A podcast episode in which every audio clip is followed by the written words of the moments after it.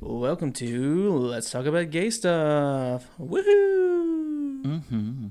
We're the podcast where we talk about gay stuff and discuss LGBTQ plus history. We are Thomas, Kendall.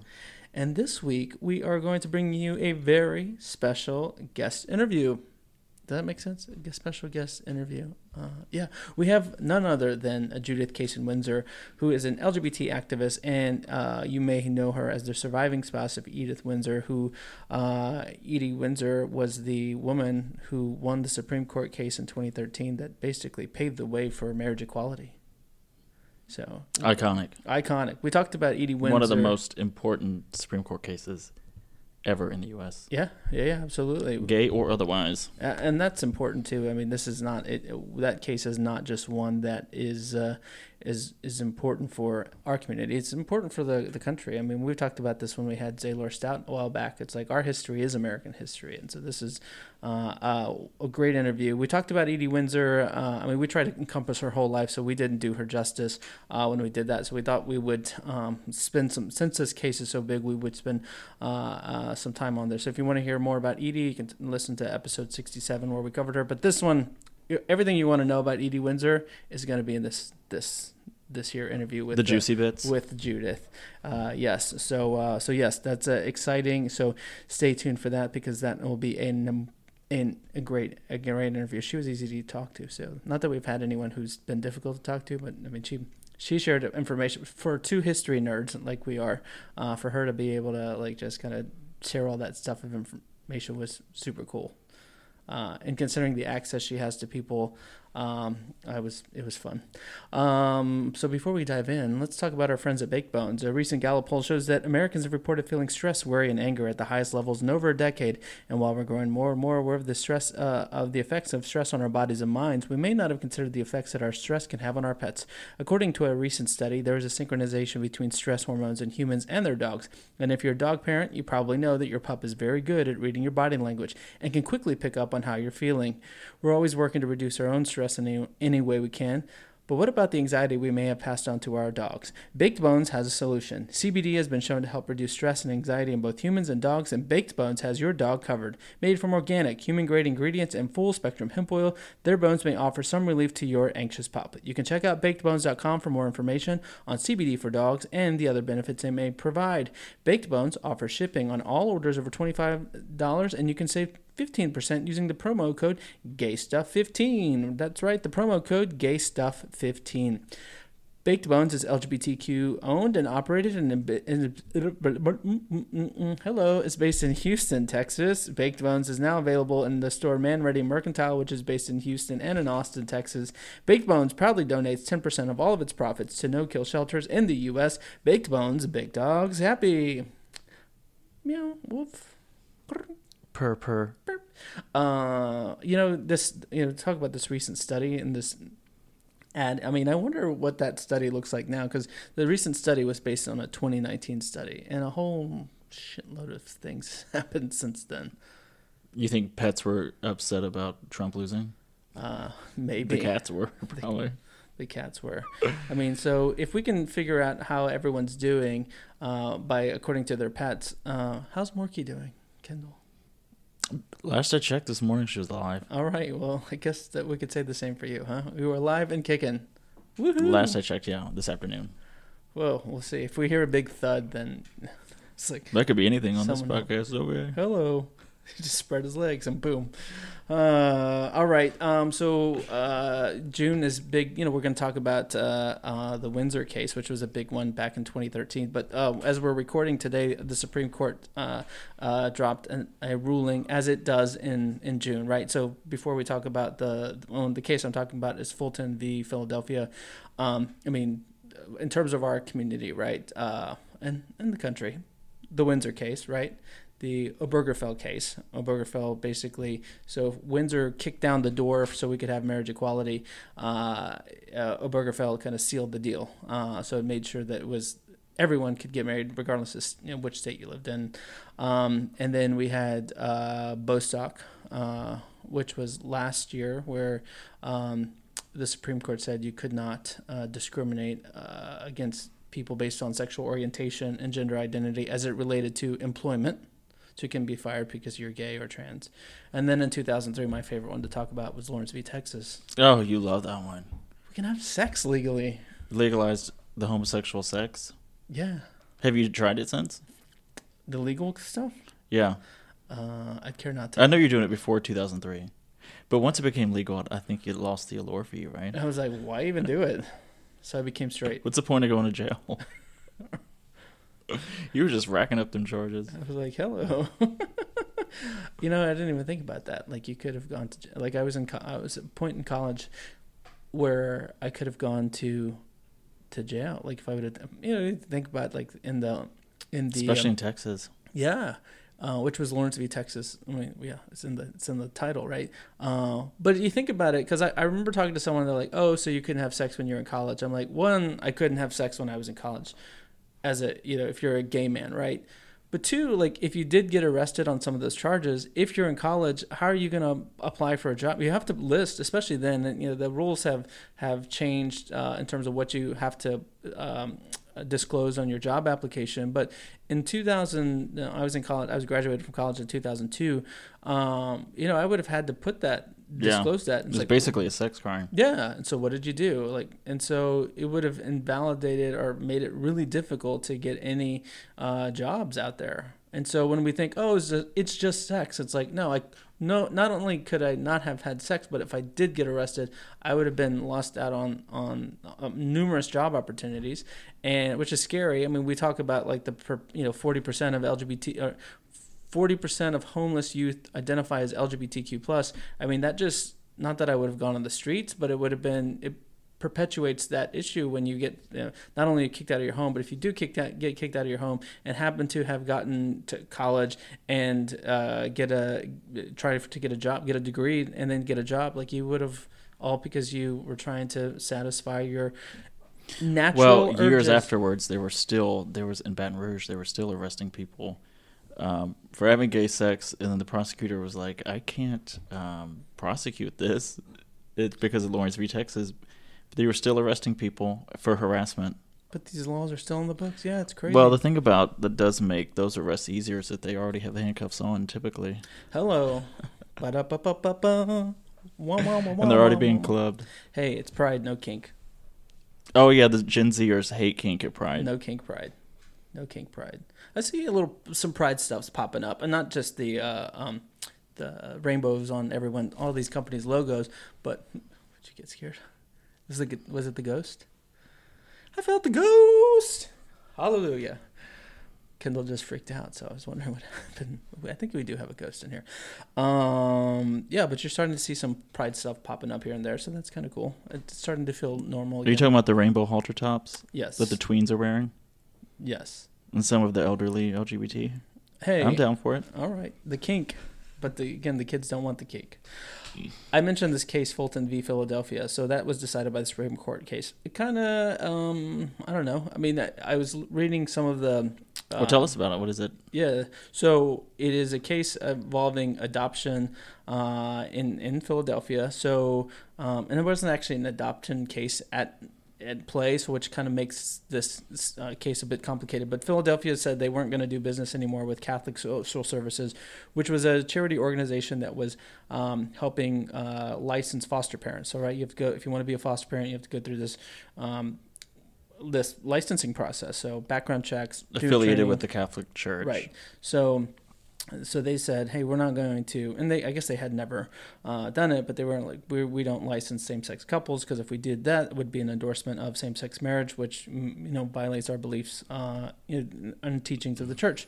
But so they said not, uh, they wouldn't do same-sex married couples. They also wouldn't do unmarried couples, whether it's same-sex couple or or a straight couple. They just Right. You mean to tell me priests aren't doing gay people? well, hey, that's for They a don't have different- to be gay. that's for a different topic.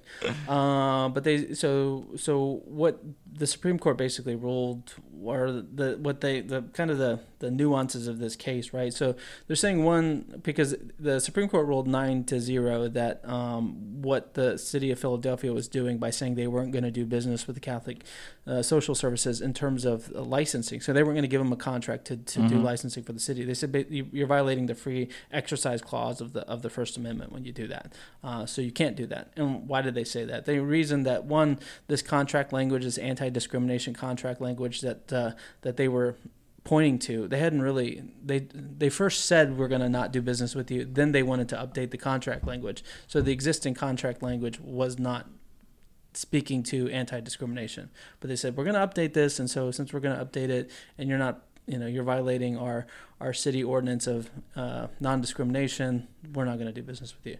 Um, they also said, you know, there weren't any cases like there wasn't an actual adoption. There was no um, parents, you know, uh, petitioning parents to say, "Hey, the Catholic Church didn't know, or this Catholic uh, social service did not uh, grant us a license because we were a same-sex couple." Uh, the Supreme Court also reasoned that you know you could go to other agencies, uh, so it wasn't like they were the sole uh, agency to to grant licensing for foster parents. And they also said you know this is you know this provision of anti discrimination uh, that the city of Philadelphia has is, is really one that applies to public services. And if you're doing foster care uh, licensing, that's really not a public service. I mean that we have all have access to because you have to go through a number of steps to become an actual. So they ruled that the city could not say um, you're required to use your services as this Catholic um, third party. They they were not required to. You cannot require them to work with gays. Right. Okay. Yeah, that's that's what it boils down to, um, because uh, and and it, it, so if you read, like what do you the, think about that? You're Catholic well or grew up catholic and going through a foster care process mm-hmm. so i do i mean me being catholic and also lgbtq um, it is it is a complicated relationship right i mean because the in one hand the church says we don't, you know we don't think highly of you um, you're a sinner and uh, while the pope has tried to make some headway, I still can't get married in the eyes of the church, right? Because I'm violating of all the things we do as sinners. This is the one that sticks out, right?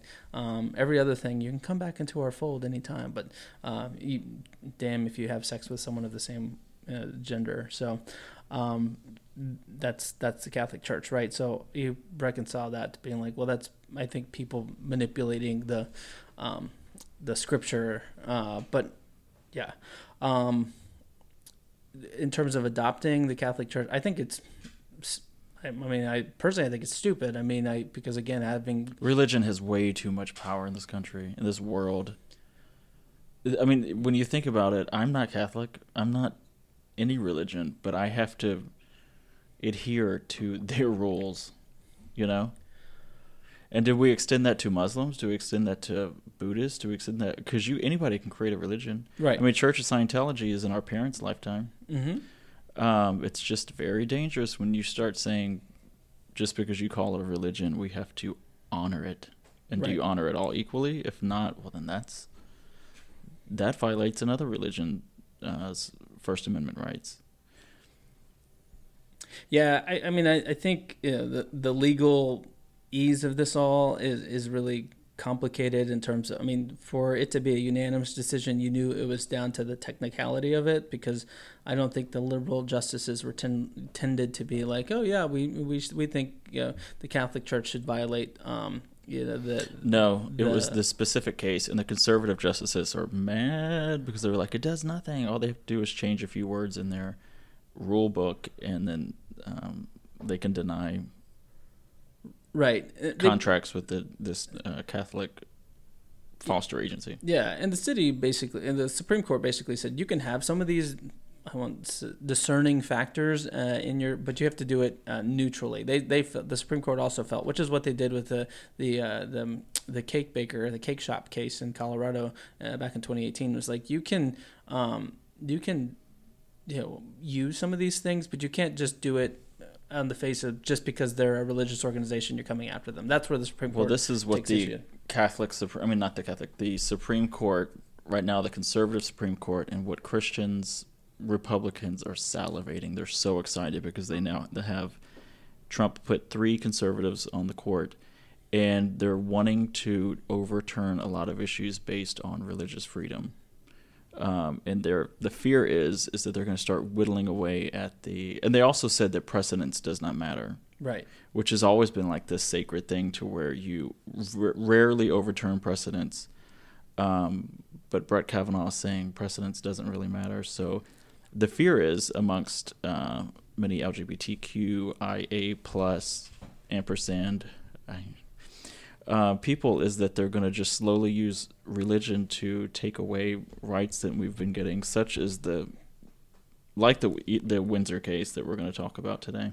Right. I mean, it, it, is so you can get married. The thing that I think they're going to go after is like so you can get married, but you can't have you don't doesn't mean I need to give you the same uh, benefits. Your your husband Kendall, your doesn't need to get the same benefits as uh, Joey and his wife Sarah because Well, it's what they're doing with Roe v. Wade. They're planning on making abortion illegal bit by bit to make it basically to to frame it so narrowly and to say, well, you can get an abortion if it's in the first four weeks. Well, a lot of people don't know if you're pregnant. A lot Right. of women don't know if they're pregnant. So they're saying, well, it's not banned. You technically can get an abortion. yeah, Or they have to say the doctor has to have uh, visitation rights at a hospital instead of just at the clinic.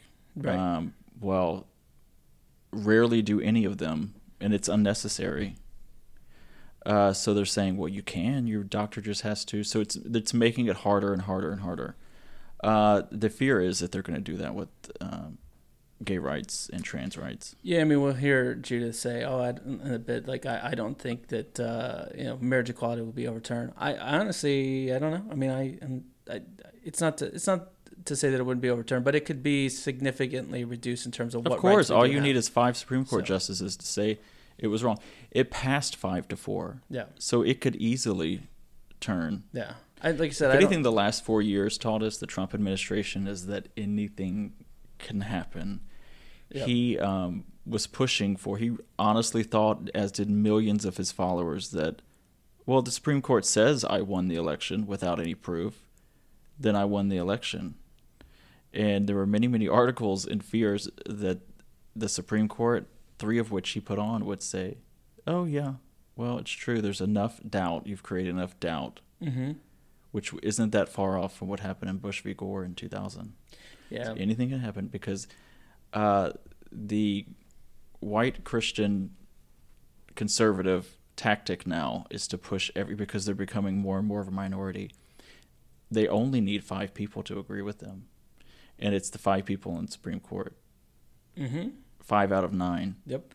um, when you look at it like that, the Supreme Court is the ultimate. They're the most powerful because they can invalidate anything Congress and uh, the presidency does, and the only check on them we have is getting them through the Senate. Well, the Senate is now so partisan Yep. that the, and laughable that it's not as if you know that is going to be a roadblock to some wacko getting on the court. Brett Kavanaugh was accused um, of rape, Yeah. and they it emboldened him. He became more popular amongst the Republicans. Right. Kind of until he's ruled against. I mean, last last year he was on. Uh, he sided with the the liberal cause, so to speak. Right, but in the- the moment where it mattered the most, where someone came with credible accusations of rape, um, when it was th- that time to decide whether or not he was going to be on the court, he became more popular. Oh yeah, yeah, yeah, absolutely, absolutely. Yep. Scary times. Yes. Hmm. Yeah. So this case, Fulton v. Philadelphia, again, it it doesn't go the way I think many in our community would have liked it to go. To say, hey, you can't be, you know, Catholic charities. You if because here's my my beef with it. Right? It's like if you're gonna get taxpayer dollars. Then you should adhere to the general rules that we all have to do. So, getting out of this as a, especially if you're an organization, not a person. So they were claiming a religious company- exemption. Yeah, they're Yeah. saying this is. I, I think that's an organization shouldn't have that. Now the Supreme Court has said, hey, organizations basically they do have a right to freedom of religion and freedom of speech. Uh, so, which I think is is is is crazy, but that's that's the current uh, that's a prevailing thought right now. So, if you consider organizations can have a, a freedom of religion, then uh, then they can have this. But I think you know when it comes to taxpayer dollars, that the you know the city of Philadelphia is using taxpayer dollars to uh, um, you know provide services to uh, uh, license uh, foster parents. Um, I think that's crazy. Now, of course, the conservative folks are going to say, "Well, I think it's crazy that some you know queer couple can become uh, foster parents. You know, the damage it does to the kids." But again, as we know through uh, numerous uh, through the Windsor case, the Obergefell case, and other cases, there's no compelling argument or research out there that says two parents of the same sex are going to uh, disadvantage a child or put them in harm, right? That that's not that's not a valid logical thing. Uh, the only argument the conservatives had at the time was, well, this is what we've always been doing, and it just doesn't feel right, right? But no hard science to, to support that. So, um, so I don't like the ruling. Um, I mean, I, I, think if you look at HRC and other organizations, uh, they didn't consider this a total loss because it wasn't saying, hey, you can discriminately. Um, uh, indiscriminately discriminate against uh, against the LGBTQ community, uh, but it also did kind of give this you know, an out for for at least the you know, some organizations, the Catholic Services uh, group in particular. Well, to be continued because. Roe v. Wade was 1972, I think, and they, every year they've spent millions of dollars fundraising off of it and putting candidates whose they say sole mission is, and we're gonna get five people on the court at least that are willing to overturn it. So it's never ending. So these um, gay issue, gay rights issues are not going away anytime soon. It's all those religious folks.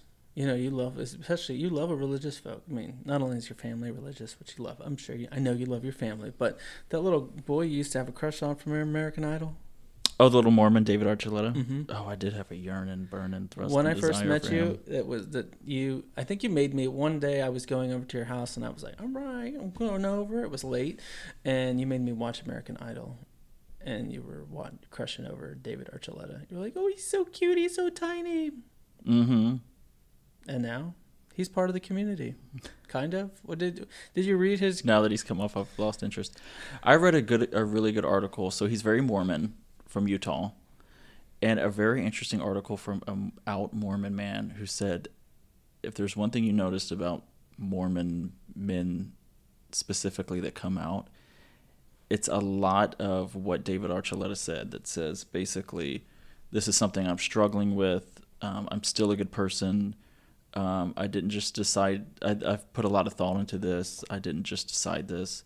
Basically, like this pleading that um, please don't think of me as a horrible person. Right. I, mean, I, know we think gay people are, are, are destined to hell. Um, I'm not being rash and irrational. Right. Um, this is something I've been struggling with, and I'm on a journey. Blah blah blah.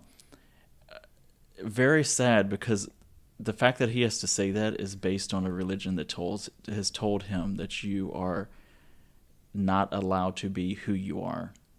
I mean, it's it, as dumbed down as change it. Oh, you think you're gay? No, change it. Right. Well, it's a, I mean, the promised land is going to heaven, right? And so if you've put your whole life and all your stock is in, in that, and then you do the one thing that's going to send you to hell, which is, you know, again, you can do all a variety of things wrong, but heaven forbid you're a man who sucks another man's cock, then you're like, Whoa. You're, you're destined to go to hell, right? So um, that's, sorry, was that too graphic for you? I'm gonna need to see pictures. Uh, David Archuleta, there's probably out there somewhere. Oh, not of that. Um, I don't know. I just. Uh, it's very sad. It's very. Um, see, for me, who thinks it's all. I don't care anyone's religion. Just don't let it affect me. I don't judge if people are religious. You can't be someone who doesn't believe in religion and, and is so high-minded to think that you're not going to have anything to do. The world is like 90% religious. I feel like. Yeah. Um, so you kind of just deal within this country if you live in this country this country's christianity. You know you're constantly like are they a crazy christian? Are they an accepting christian? Are they you know?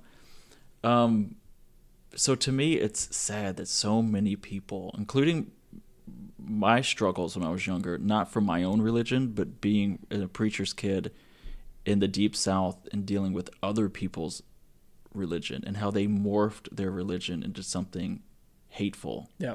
Well, not even morph it because there's a lot of hatefulness within the Bible, but um, he struggled with that to where he's th- in his 30s. No, I th- actually, I think he's 29 now. Um, has dealt with that to where he had to beg people, please don't turn on me.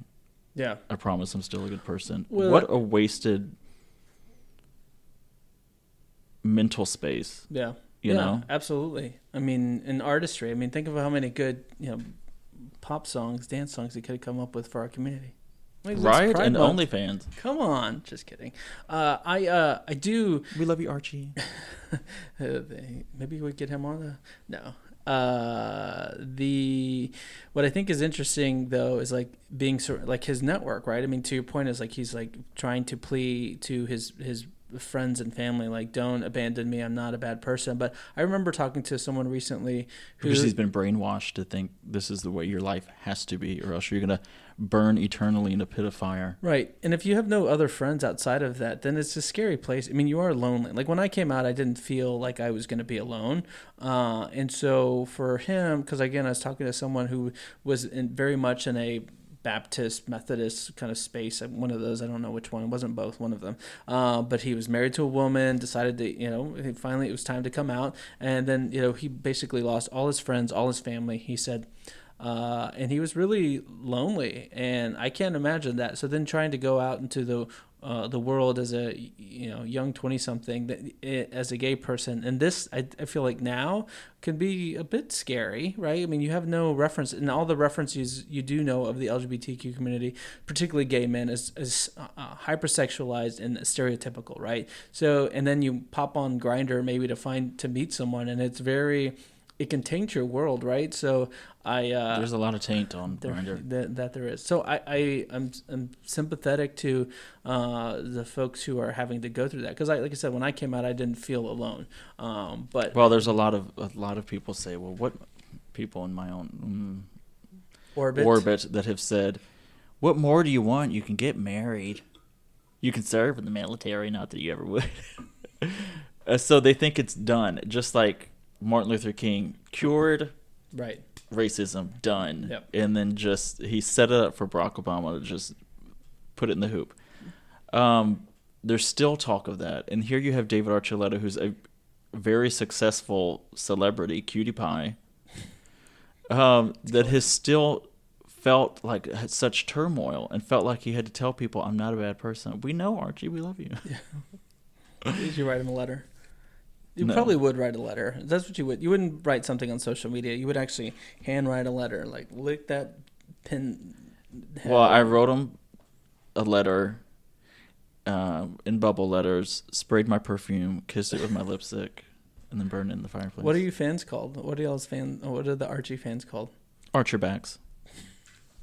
Swaybacks.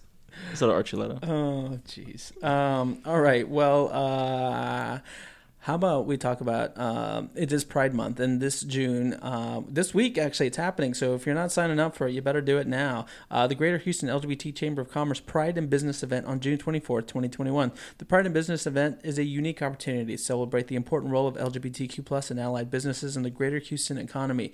The event underscores how the LGBTQ plus and allied business community works with the broader community and public officials to realize a better Houston. The event this year is also a celebration of the Chamber's milestone five year anniversary. And what to expect at this virtual event that they're having? The Chamber is going to present its inaugural Pride and Business Awards, which will recognize the contributions made by Chamber members in building a more diverse and inclusive business community. And you'll also hear from keynote speaker Louis Vega, who is president, who is president of North American, vice president of government, affairs and advocacy at Dow. The Pride and Business. Oh, by the way, Melanie Lawson of ABC uh, local news here. Uh, she's going to be uh, moderating that event. So definitely, it's going to be a fun little kiki. Pride in Business is the only event in Houston focused on L- on the LGBTQ plus business community during Pride Month. So reserve your spot now, or better yet, you can still be a sponsor if you'd like to for this Pride in Business event, which will be held on June 24th, 2021, from 11:30 a.m. to 1 p.m. Central Standard Time. You can learn more at HoustonLGBTChamber.com forward slash 2021 PIB. Once again, celebrate Pride with the Greater Houston LGBT Chambers Pride in Business event on June 24th. All right, so uh, let's do a slang bang. Slang bang. Pew, pew, pew. This week's uh, gay slang of the week is okay. So, and we're tonight we're going to talk about Edie Windsor, and Judith, um, her wife, wanted to get a point to us across to us that she was a very sexual. Edie was a very sexual, vivacious, um, sexy woman, And which I can was. totally see. You Yes, See those pictures, the way she just with a really good sense of humor. So I dedicate this one to Edie Windsor. I'm pour one out for Edie. It's called cleaning your cage out. Um, This is a Polari from because we did Polari as a topic um, from the 1930s slang that was common amongst lesbians. Cleaning your cage out, is that preparing for supper time? or cleaning her cage out, actually. Oh, Cunnilingus. okay. Yeah. All right. Might not be my cup of tea, but Uh, what? Uh, yeah. Well, cleaning your cage out. So she I was prefer my tea with a penis in it. what? She was cleaning her cage out. I don't think we get into that graphic there when we talk to Judith, but we do have a good good kiki with Judith. Um, she opened it saying, you know, I want to have fun, and I think we had a great time talking to her. Uh, as mentioned, she is the surviving spouse of Edith Windsor. So Edie Windsor, like I said, the the winner of the. Um, the uh, the landmark uh, uh, United States v. Windsor case. Um, Judith Kasen Windsor, of course, is she's an LGBTQ activist, and I, I would like I said uh, earlier and say again when we're talking to her, I consider her a, histo- historian just because of the fact that I mean she is like a walking encyclopedia of of her of of, of Edie Windsor's life, right? So she knows uh, the places she worked, the, the the where she lived, uh, just kind of the paths she walked, and all the events she was at. So it was so fascinating to talk to talk to her and hear hear the story uh, about their relationship and about Edie Windsor and Edie's Edie's relationship with uh, Thea Spyer, who was her her wife, which really kind of put this case out there, the the Windsor case out there. Um, Edie Windsor, she was born June twentieth, nineteen twenty nine, um, and she was the the eighty year old eighty years old when she decided to take on uh, the United States government in the name of marriage equality. Um, this case started off as a tax issue. Edie, like I said, was married to Thea Spyer. Um, the couple met in the 1960s, back when you had to like when the you know if you were a lesbian, you had to draw the shades to you know hold hands with your uh, your partner or kiss or clean out the cage. Clean up cage. Uh, and uh, but th- these two were very successful women. Uh, we'll talk about uh, Edie. Uh, and how she, she was not only an activist, but she was a rock star, like techie programmer at IBM. Like she was like at the top of the technical realm there, uh, and pretty successful. Um, and so it's it's cool to hear this uh, what uh, what Judith has to say about uh, about Edie in that space because that that's not a really a side we know about her. But in 2007, uh, Thea uh, she had MS and among other health issues, and was told that uh, she had less than a year to live. And so Thea and Edie decided uh, they would get married. Of course, we couldn't do it in, in the U.S., so they moved to Canada and, and got married in 2007. In 2009, Thea died, and uh, grieving winter, she had to you know she had to pick up the pieces. She had to figure out how to kind of move on and had to uh, do the kind of the the nuts and bolts things of trying to have to settle the matters along with what Thea had left her. And when she was doing that, um, and she tells an interesting story about when when uh, Edith found out uh, that uh, she had to pay a significant tax bill to the IRS as well as to the, the to the state of New York. So in total, it was like five hundred thousand dollars that she was going to pay in taxes because of all everything. Well, federally, I know it was three hundred and sixty-three thousand. Yes, and then another two hundred thousand in in New York State, Ugh. Texas. So, um, so she was uh, again Versus, I think if it were a straight couple, it would be either zero or hardly anything. yeah. And well, and that's the, that's the thing. That she was like, "This is ridiculous. I shouldn't have to pay for this. I was I've been with this woman for forty years, Legally and- married in yeah, Canada. right? And you're gonna tell me after?" She's like, "No." Um, and yeah, this. Go ahead. And in 2008, uh, the governor of New York said we will recognize marriages outside of our jurisdiction where it's legal. Right, and of course, on a federal level, which is the whole case, right? These uh, uh, um, same-sex marriages were not were Right. not uh, federally recognized, right? And so she took this to to the court. She first took it on to the uh, to through the New York State courts, and uh, she won. Um, and she uh, Judith will say she got she got she got what she wanted. She got didn't have to pay or you know, minimize the, the tax burden, and then but she she realized that uh, there was there was a bigger prize here, and it wasn't for her. It was for for all of our community, and more importantly, I mean not just for, more importantly, but equally as important for for our country.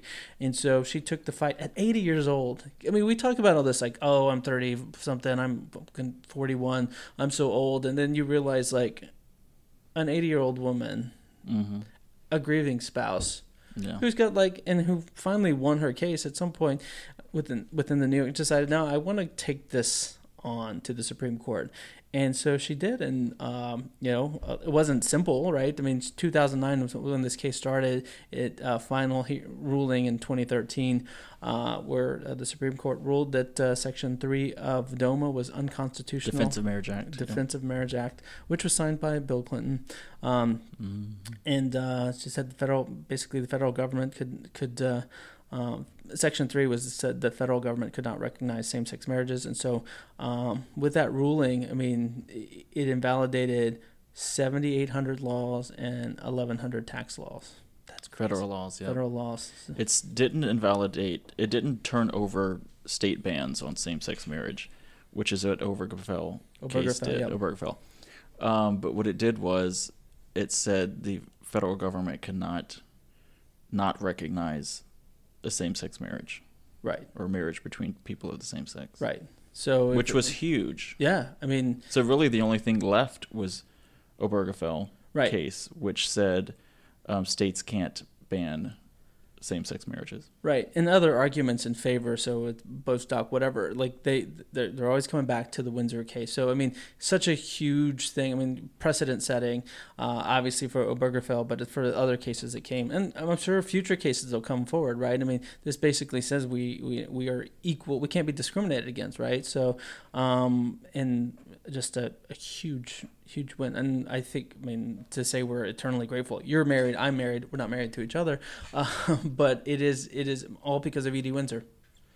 So, with that, let's hear from Judith Kasen Windsor. All right. Well, we are excited to welcome a very special guest, uh, someone who we've connected on through social media. Uh, there's been a mutual uh, exchange, mutual uh, uh, appreciation for the social media post, particularly on in- Instagram. So, with all that to say, we are excited to welcome to our show Judith Kasen Windsor, uh, who is an LGBTQ activist and his, I will say historian because of the virtue of the next piece that you often describe yourself as as a surviving spouse of Edith Windsor, Edith Windsor Edie Windsor, who is a, an icon in, in LGBTQ plus history for helping pave the way for marriage equality. So we are excited, excited, excited to have you, Judith, uh, join us today. So thank you so much. Yeah, I'm excited to be here. We're gonna have fun. Yes, for sure. Uh, Everything you want to know about Edie, but we're but we're afraid to ask. Love it. All right, we are going to go in deep. Then this is going to be good. Um, there's so much to cover with uh, with with Edie Windsor because of her iconic uh, uh, status as as you know helping again pave the way for marriage equality. But I mean, she was so much more than that. I mean, long before before all of that, and I want to get into uh, the history of like how this small woman goes on and takes the United takes on the United States of America. But before we get in there, like how did, how did you meet Edie Windsor? Like how did you guys get to know each other and then become married? Um, yeah, there's a story. Um, you know, when you lived in New York, you knew Edie, you, you knew Edie Windsor and you knew Thea Spyer. They were just they were very prominent in you know the whole New York thing. We have a very big community, but we also have a very like cohesive get along. Like we all work together. And Edie and Thea were always very well known. That you know when they were in a room, you knew they were in a room. Um, I met Edie and Thea probably like uh, it's, it's over a decade now at this point because Thea passed away in 2009 and I met Thea. And when I met Thea, I don't remember meeting Edie, but I Mm. do remember meeting Thea. I was introduced to her a couple of times. We spoke a little bit, but I don't even remember Edie being there. And about a year after uh, Thea passed away, uh, Sage gave Edie the Lifetime Achievement Award. Mm-hmm. And when she gave her, when she got that award, I was sitting at a table and I looked up and I don't have these kind of things. I was kind of a player like Edie and Thea, and I was having a good time and I was dating. I don't know what happened, but I looked as she was up on stage and receiving this award. And you have to remember if you like, you can also watch the video on YouTube. She is much more shy, much more reserved, mm-hmm. and her head is, you know, it's a whole thing. But there was something about her that I was very, very drawn to. And that's kind of how it happened. And then I just started seeing her, you know, everywhere I went. And so I would notice her. And right after that, there was, um, that was the, so in 2010 was the first, um, what do you call it? Press conference that they had mm-hmm. about the Windsor case and about marriage equality um, was at the LGBT Center of New York. And she was on New York One in the morning, and I was getting ready for work, and I see her on New York One. I'm like, oh my God, that's that's that's the woman that you know I saw at Sage. And so you know, New Yorkers, we all knew about the case, you know, in 2010 you know, and we followed it from 2010, 2011. It had to go to, through, you know, New York courts, New York Supreme Court, you know, had to go through that whole process, and we were along with Edie for for the entire thing. Well, that's fascinating. I mean, to to you, you have those moments. You're talking about like true love, that love at first sight. I mean, obviously you said he had met her before, but it just that there was that moment that you saw her yeah. on stage, and it just kind of like, clicked. Like uh, one of those hokey, weird moments. Yeah. That's so cool. Uh, so else to explain it. um, I mean, there's something magic, right? It was destiny, and I mean, the the it you, and it'll be evident as we talk more and more in terms of how how why it, it's become part of your destiny. I mean, in terms of you know bringing but, forward. You know, and like I said, that you know, she got the lifetime achievement in 2010, and then you know the case started in 2010, so she was really busy, and you know I would see her at events, and to get near Edie Windsor was no easy task, and most of the time, you know, I would always go up and say hello to her, and there got to a point where like she would finally recognize me. But I, I chased Edie for five years. Oh wow. It was a, it was a five year ordeal. What did she later say about her recollections of meeting you? Did she have a um, similar moment of, wow? No. no. she did not. But you know, she got to the point where you know I was at every single event, whether it was Callen Lorde, whether it was Hetrick Martin, whether it was you know the Hamptons Tea Dance, whether uh, she used to see me every single you know at every single event. I'm very involved like that. So she started to see me more and more. And finally, it was it was at a Callen Lorde event um, during like the dinner break. I went over to her table, you know, just to say hello, very po- politely, you know, as I usually did. And you know, I would kind of joke with her every once in a while, and I'd say, you know, one of these days, Edie Windsor, you're going to go out with me. and she whipped around in her chair and she put her finger in my face, and she was like, "Stop teasing me."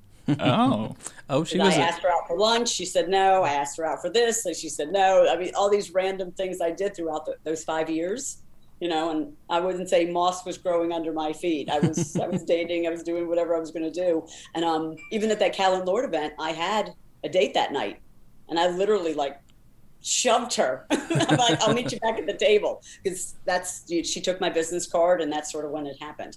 But what was it about? I mean, she didn't, she didn't think I was serious. Well, to your, I was completely serious. To your point, I mean, you were obviously dating other. I mean, you're an attractive, successful woman. Like, what is the what is the? I mean, what was it that Edie had that uh, that uh, caused you to be like, uh, I'm going to put everything else aside, and, and Edie Windsor is going to be my my focus in terms of you know, a, a partner and eventually spouse.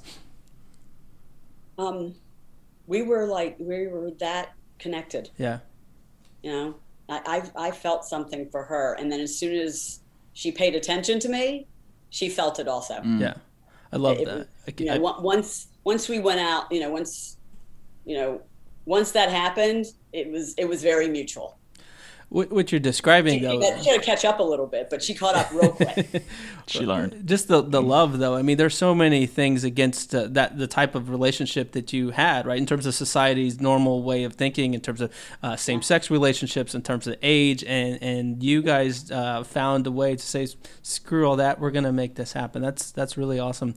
So you, she finally uh, let you. You know, age is just a number. Yeah, we were really connect. I mean, just, yeah, uh, know, none of none of that, none of that even phased us. That's that's great. I mean, again, it, it's just uh, like you said, the, the the the tides of society are against you, and you said love is, is stronger than whatever the norms are out there. So, uh, which is, says a lot about uh, you know again the fight she would take on uh, in in the the Windsor in her case to the Supreme Court. She so you um, you finally convinced her uh, to to go on a date. I guess I understood from a story you told that uh, you walked her home from a benefit dinner, and that's really kind of where the the sparks uh-huh. like you, you you got her. Yeah. Yeah. So what was what was it, what was it about that night? Um, nothing in particular. It, you know, the first Monday of December, the LGBT Center in New York has like their their holiday party. So it's early in December, and I walked her home that night, and um, you know, we just talked for hours and hours and hours, and um, yeah, that was it. Yeah.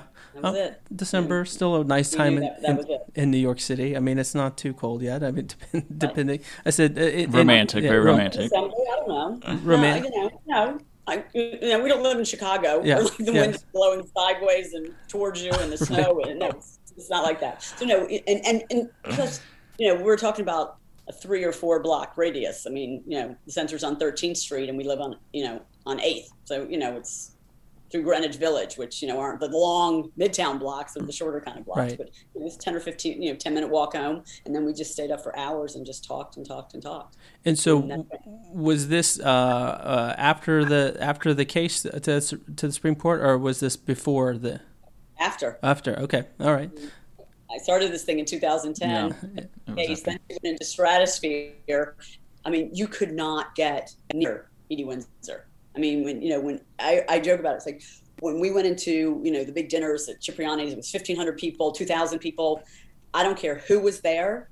Edie was the most important person in the room, and it was like when Edie walked into a room, it was like Beyonce walked into the room. It was chaos, and everybody was. So there were there were times I was at events and I couldn't even get close enough to her. How did she take that attention? Because you said she was kind of shy at um, times? Um, throughout that process, you know, she really, you know, she was shy accepting that award, you know, but she wasn't shy as a person, you know, but as she started to do press conferences and you know talk to media and do you know things like that she came more and more out of her shell and as she continued to win the cases in new york mm-hmm. and new york supreme court and all that other stuff you know it just it just came it, it came very naturally to her because she was an amazing speaker. I mean, that's another thing about Edie. The you know the two people that say that, that asked me, you know, what are two things? Were you know, tell me something about Edie Windsor we don't know. One, she was extremely funny. She was absolutely funny, and she looked, you know, very, you know, prim, you know, pro, you know, she was very funny and had a little bit of a filthy mouth, but just she had a typical New Yorker's mouth. Like that's like it's just it just rolls. And um, the other thing was is how brilliant she was she was one of, I mean, just not only just brilliant in the way she spoke and the way she carried herself and whatever, but like in technology, how brilliant. Her IQ was extremely high. And, you know, when they say she, you know, got the highest technical rank at IBM, you know, we're talking about like Edie was doing Fortran and coding and DOS and all this other stuff like in the late 50s, yeah. early like that kind of brilliant. I was gonna say let's let's talk about that because I mean, we we think about Edie as, as the, the pink hat, the, the the scarf, right? The uh, in in the case, right? But there's so much more to her. Uh, I mean, you described the technology piece, but even before that, I mean, she was married to a man at one point, right? And and and and yeah, and and uh, and divorce. I mean, so these are all things that people people don't know about her. So can you talk to us a little bit about Edie Windsor, the person? I mean, obviously the technology piece and, and everything, you know, all the stuff in between. You know, it, you know, in the book, it, it goes into sort of her you know high school years and post high school years. And she used to wait tables at in atlantic city you know for the summers. And that's when she would have romances. And you know you're talking about in the you know in the 19 you know in the 1950s and 1940s i mean that was you were scared for your life. Like that was no joke. You know when she went to college and you know you were scared for your life. And this was just post world war ii so you know it was tough. Um, and you know in those days, you know, the choices for women were a secretary, a nurse, or a teacher. those were really your choices of career choices if you were going to even have a career women didn't really have careers in those days. You know, they got married, they had kids, you know, women couldn't get mortgages. And even if you, you know, were married and you went for a mortgage, you know, the wife's salary didn't count towards your financial income because they're like, oh, well, she's going to get pregnant in two years and, and quit her job. Right. I mean, things that like, as much as things have come a long way, we're not quite right. there yet. Mm-hmm. Why we're even having a discussion about abortion 48 years later, I'm I'm not quite sure either. But you know, you here we are. Um, but you know, so you know, Edie didn't see another choice but to get married, and she married one of her older brother's friends, and you know, it just it just didn't work. But she thought very highly of this man. I mean, she just adored him, and she told him the truth, and and she left, and she left for Greenwich Village, so she figured she could like to become gay, to sort of immerse herself into that, you know, kind of village bohemian gay life. Did she ever tell you there's a sense of like a relief in telling him that? I mean, divorces always can be very hard, but did she ever say it was a sense of like I feel like I can start living because not only did I tell my husband I'm lesbian, but moved to New York? It actually wasn't a relief for her. She felt mm. very, very guilty about it, and she felt guilty about it her entire life. And really?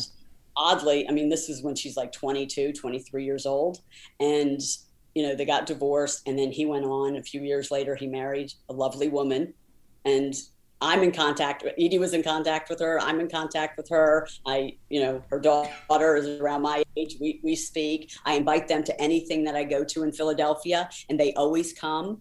Um, unfortunately, Saul, you know, passed away uh, like almost a decade ago. mm So he's gone. But, you know, they got divorced when she was like 22, 23. And out of nowhere on her 70th birthday, he called her wow.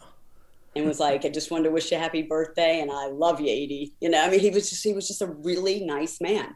Wow. And she felt very, very guilty about what, you know, she did to him. Was it because she put? I mean, because I, I, think about uh, Kendall's told his coming out story, and he said, you know, growing up, the thought of having to go through the motions of marrying a woman and having kids and like living that lie was just something that was really stressful for him. The prison sentence. So was it was it that was was it that guilt, or what did or does she was she did she feel guilty about having him have a divorce on his record on his record, so to speak? He, he had, you know, he had very strong core values and integrity, and so the whole fact that she brought him into this lie of hers and you know she just she felt very guilty about it and she hurt him like that and so you know, she, wasn't his so she uh, then divorced, moved to, to Greenwich Village, uh, and uh, decided to get a master's degree, uh, yes. and then and then uh, became a programmer at IBM.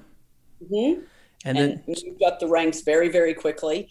Um, you know, I like I said, you know, she achieved the highest technical rank at IBM. And like people have asked me, well, what, what does that mean exactly? And I'm like, she would be like, you know, the chief technology officer of the White House, like mm-hmm. Megan was. I mean, she, she was at that kind of level yep. at IBM.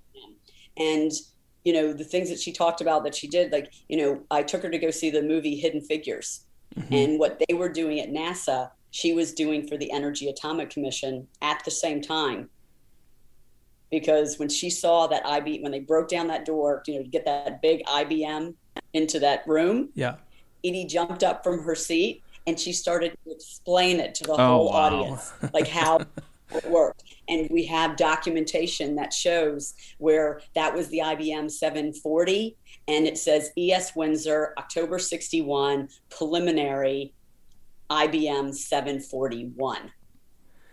you know, it, it's these stories aimed. I mean, it's just it's fascinating. It's, and then you know to go on where you know she retired from IBM in the in the mid '70s and then went back to IBM in the late you know '80s when the stock market crashed because she was very worried about finances and you know taking care of Thea. She went back to IBM, and that's when her team built the code for like when you go into the grocery store and it goes boop, you know that scanner. Mm-hmm.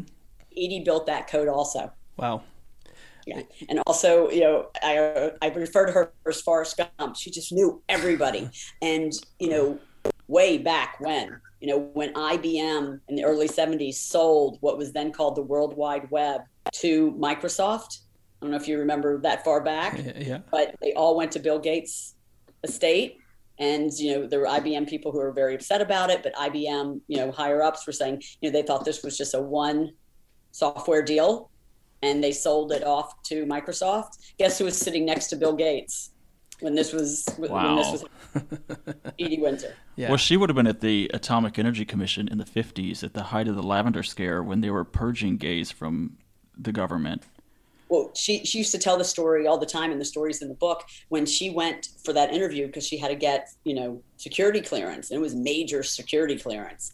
And she, you know, read about every single state and what you had to do to go to this interview. And in the state of New York, you had to have at least three articles of women's clothing. Oh, wow. So she wore high heels and stockings, crinolines and a skirt and, you know, did her hair and lipstick and the whole thing. and she went on that interview and if they asked her if she was gay or a lesbian, she was not going to lie. But they didn't ask mm. her.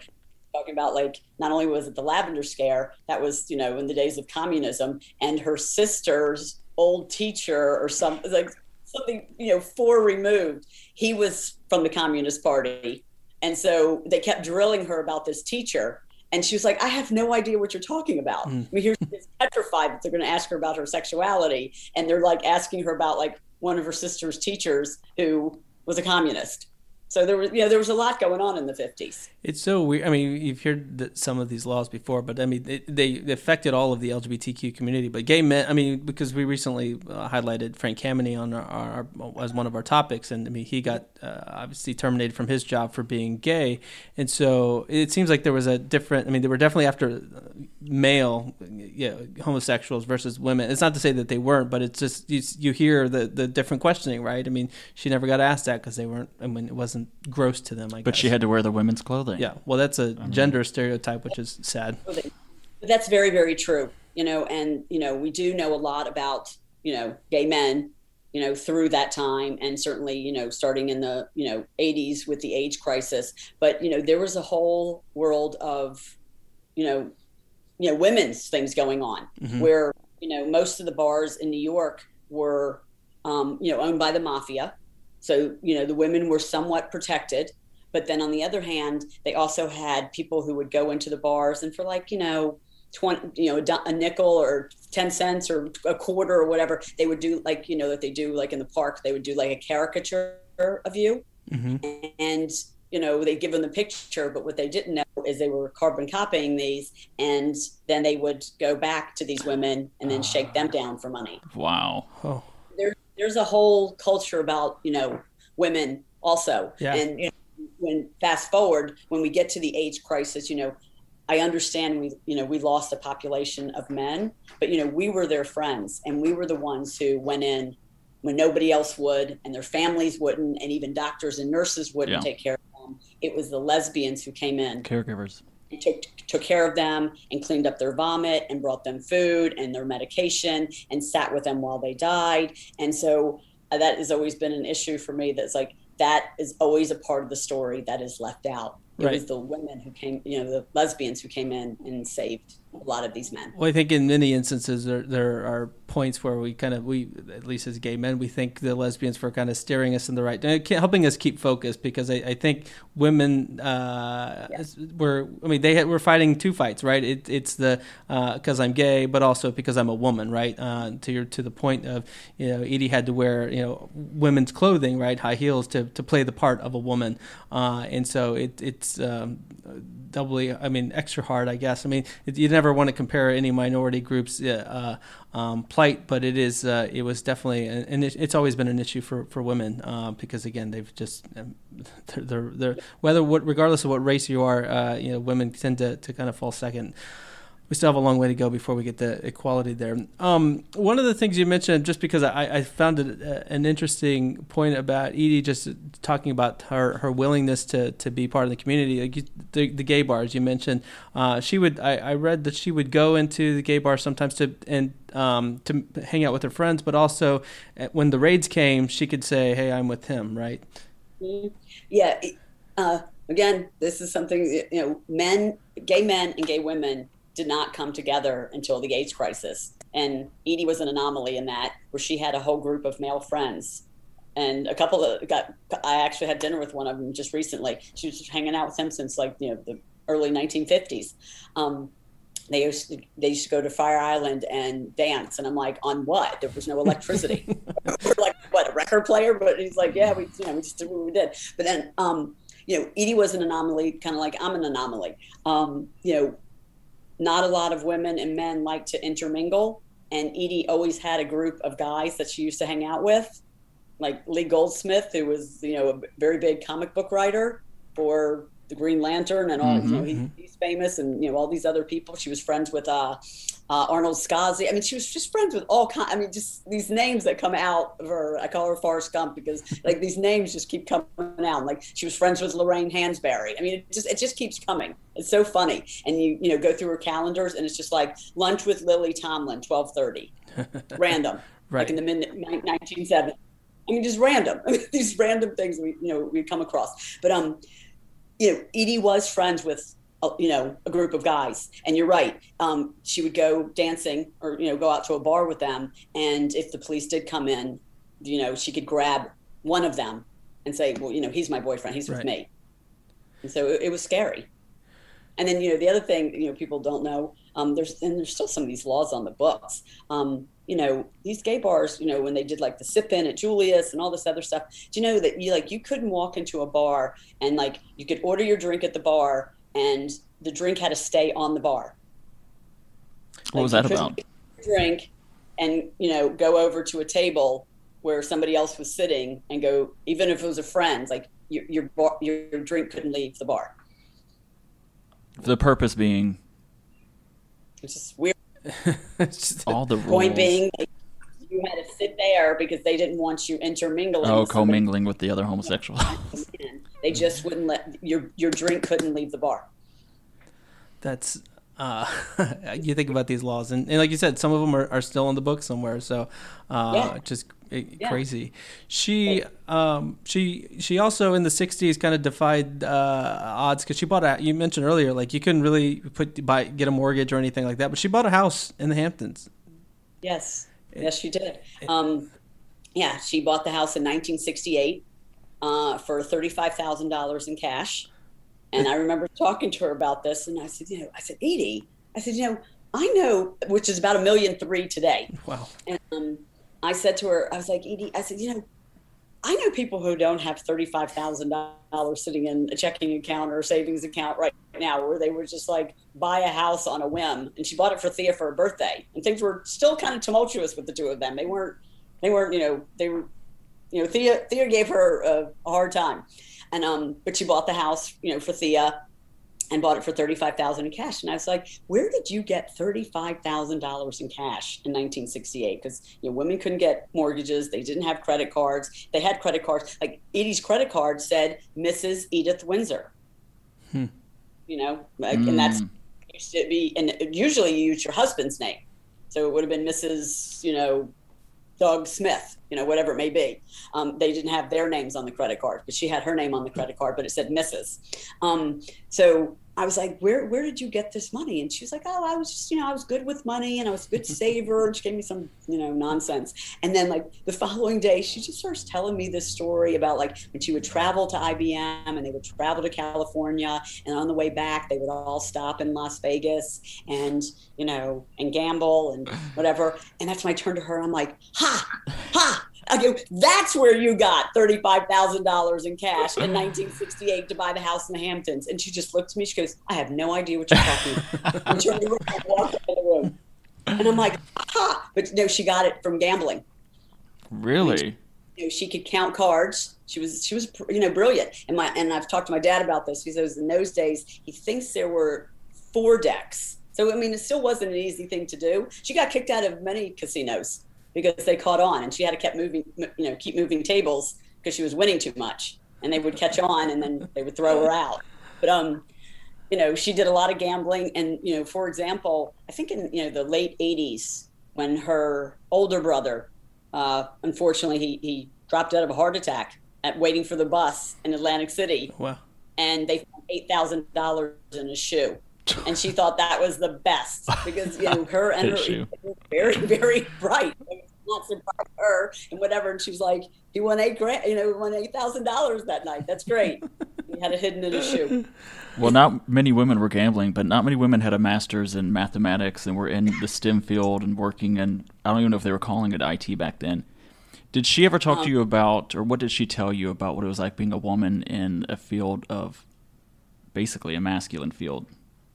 You know, she was adamant about this. She said, you know, a good 30 to 40% of the people she worked with at IBM were women. Hmm.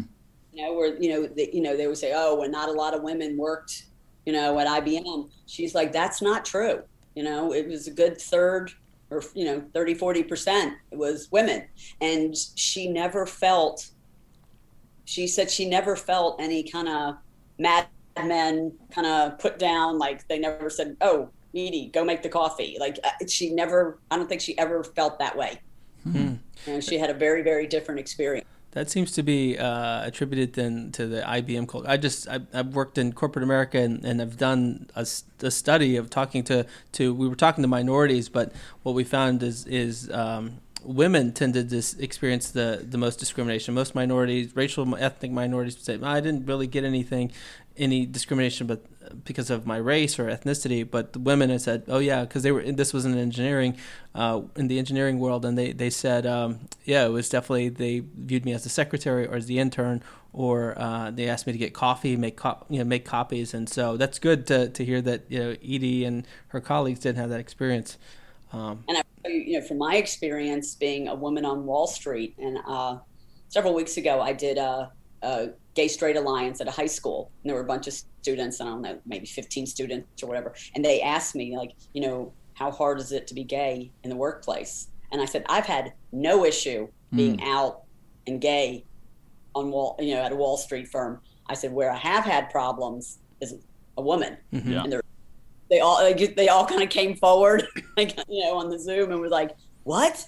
And I was like, "No, that that's been the issue. It's never been the gay issue. It's mm. it's been the woman issue." Yeah, that's that's crazy. So, um, let's talk about the case, right? So, I mean, the the the iconic case that uh, again allows us to to get married, or pave the way for us to to get married. So, um, obviously, it involves some of the history. Uh, uh, you know, she she uh, and her her partner and, and then wife Thea uh, Spyer. Um, uh, were in a relationship. They met in the 60s and then uh, had a long lasting relationship that uh, resulted in a marriage and, and, that they had to go to Canada to get married in 2007. Uh, and then Thea passed away in 2009. And then we have the, the case. So, can you give us some, some, you know, some, some more background in terms of how we got to uh, Edie Windsor being the, the technology expert, the fun person that knew all these famous people, then to, to taking on the United States of America? Um, you know, as she said, she was with Thea for 30, 43 and three quarters years. Mm-hmm. And, you know, when Thea passed away, um, you know, and she had to pay those taxes, you know, she just couldn't stomach the injustice of it all because she was married and she spent, you know, for over 40 years with someone and she just couldn't stand it. So she went to all the gay organizations and they all told her no. And they all told her it was the wrong time for the movement. And they all, you know, they didn't really help her. And she was very, very angry and very disappointed with that too. Um, you know, what a lot of people don't know is, you know, we first, she first had to take it through the New York court system, you know, all the way up to the New York Supreme Court. And, you know, they always talk about the $363,000 that she paid federal taxes. She also paid 258,000 and marriage equality passed mm. in 2000 11. So it was it was prior to all that. But she had to pay 258,000 state taxes and 363,000 federal taxes. And people always, you know, people don't mention that, and I mentioned that, and you know, they're like, "Wow!" So you're talking about like well over half a million dollars. Mm-hmm. I'm like, you know, she had to sell bonds and she had to do some things to like raise that cash. And um, her accountant that they had for you know 30 years 40 years. He just passed away in december. And i once asked him i said you know what was it like to call edie windsor and tell her what her tax bill was? And he goes well you know that's client you know accountant you know privilege and i can't really get into a lot of details. He goes but i'll tell you this. You know he's almost an hour away. And he goes I wasn't sure if I heard Edie Windsor screaming on the phone or if she was standing outside my window. I wasn't quite mm. sure. that, that sounds about right. And that's all he ever told me. But, you know, it was, it was, it was something. And, you know, and you talk about the case, you know, once it got through New York Supreme Court, you know, to get a Supreme Court case, you know, it is not easy. I always say it's a needle in two haystacks so the fact that Edie's case, not only did she get through, you know, New York Supreme Court, and she could have stopped right then and there because she got her money back then, but she's like, it's not worth it to me. I, you know, I, you know, just because the money's not worth it to me, I have to keep going. So for her case to get picked by the Supreme Court is like a needle in two haystacks. I mean, it is impossible. And then to go that far and get it and win, and you know, you talk about, you know, it was the foundation of that to me, you know, knowing so much about this and knowing so many facts is that, you know, Edie Windsor and the US v. Windsor started a movement because Edie's case changed 7,800 laws that did not protect and, you know, include same-sex people or single people and all this other stuff. So there were 700, 7,800 laws and 1,128 tax laws that she overturned. So in one fell swoop, she did the tax laws, the regular laws, don't ask, don't tell. I mean, she just took it, destroyed all of it, Prop 8, all of it in one fell swoop.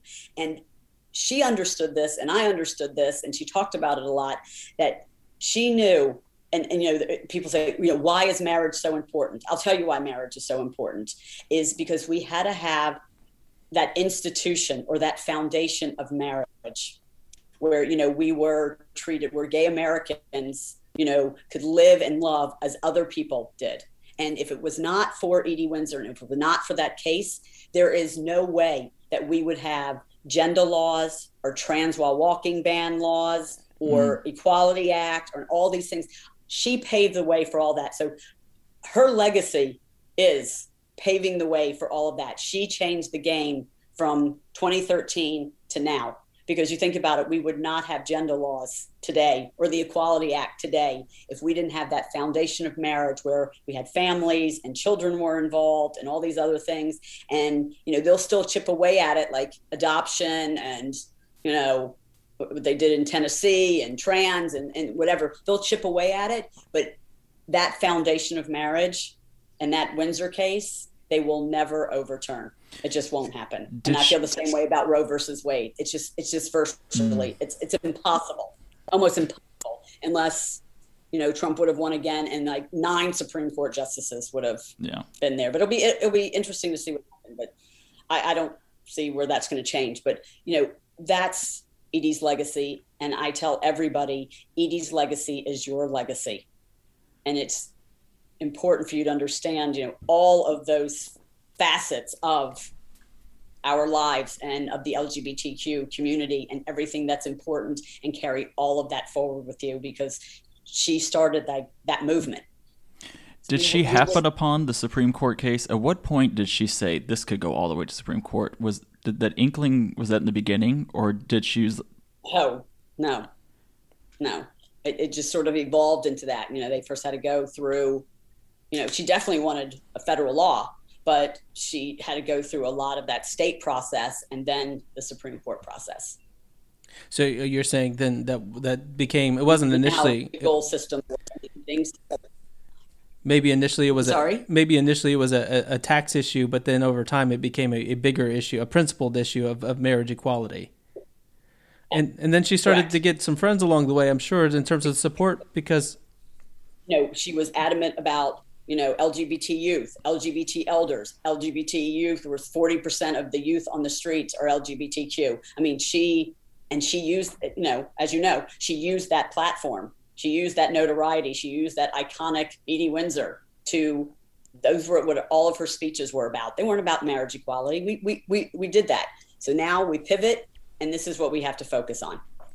What was that reaction she had when she she found out the verdict? I mean, I, I understand she was uh, uh, not like she wasn't in the courthouse, uh, so she was at you know they were paying attention on the web, trying to figure out what was going to happen, and then the announcement came.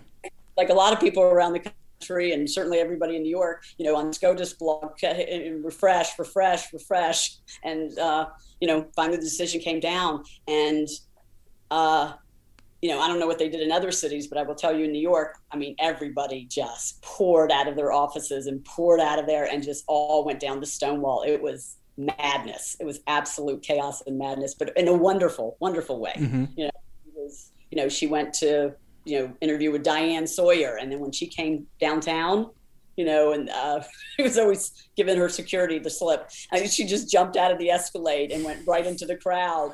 And they were like, "Oh my God!" She, like, Edie Windsor, yeah, wow, happy, and you know, and you know, it, she was happy. It, it was never really, you know, Edie was never like, "Well, you know, I did this." I mean, she never. She was, you know, not humble. she felt very good about what she did, but she wasn't obnoxious either. It was that really that center way how she could be. She really felt like she did it for everybody. Did she? And she did it for Thea. It was it was really selfless. Did she feel pressure, a lot of responsibility? We do a lot of topics on the podcast where the first, a lot of times, it, some handle it very well, some become addicts, some commit suicide. Um, did she ever struggle with it, the attention and the legacy part of it? She loved it because she knew it was all for good and all for positivity. You know, I, you know when I say to people like, you know, we would walk out. We live right by Washington Square Park. We'd walk out of our apartment, and people would walk by us and be like, "Oh my God, that's Edie Windsor," and you know, she wouldn't hear it, but I usually heard it, and I would stop and be like, "Do you want to meet somebody?" And she's like, "Sure." You know, you know they would come back and fall at her feet and cry, or they would, you know, just want they would just want to like walking her through a room. We used to have to get security to like build a tunnel to get her from the cocktail hour to her table, and, and so you know she would interlock arms with two guys and two guys in front of her and two guys behind her, and I was sort of circling all, all the way around. To get Edie through a room was no easy task, but she loved all of it you know, is like the guy, everybody's trying to protect her, you know, the security was, you know, or police or whoever was, you know, was there, or, you know, volunteers from the organization. Uh, she's waving and blowing kisses to everybody. She just, she loved it. She just loved it. She loved her role, you know. It was, it was important. Yeah. You know, it was somebody to, somebody to admire and, and it was it was great to see her get that recognition. I mean, because it was a hard fight, right? And it wasn't just that court case. It was you know a forty you know long year relationship with her her wife Thea or then wife Thea that she couldn't you know announce that they were married. I mean, she did to her friends, but you know, wore the, the the the ring, the diamond ring around like a, as a brooch because you couldn't do it.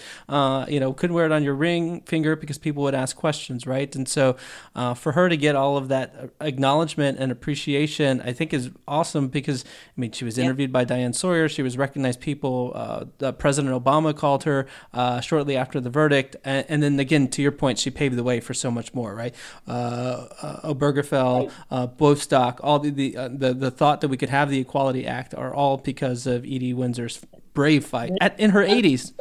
You know, I mean, the Obergefell case, you know, that slammed it shut. But when Obergefell was, you know, there, there were only 13 states Mm-hmm. You know, after the Windsor case, I mean, even New Jersey, it took almost a year for New Jersey to pass marriage equality. But by the time Jim got there two years later, there were only 13 states, Ohio being one of them. And we could probably, off the top of our head, name the others Texas, Mississippi, Alabama, you know, the usuals. Um, so, you know, he just took that and made it law of the land. And then, like you said, there would be no Bostock, there would be no equal opportunity, there would be no, you know, adoption. I mean, you know, it just it took. So she, I believe, she started that movement. I, I mean, LGBT. I, I, would, I think we would all agree with you. I mean, it, did it, she feel that? Did she know that?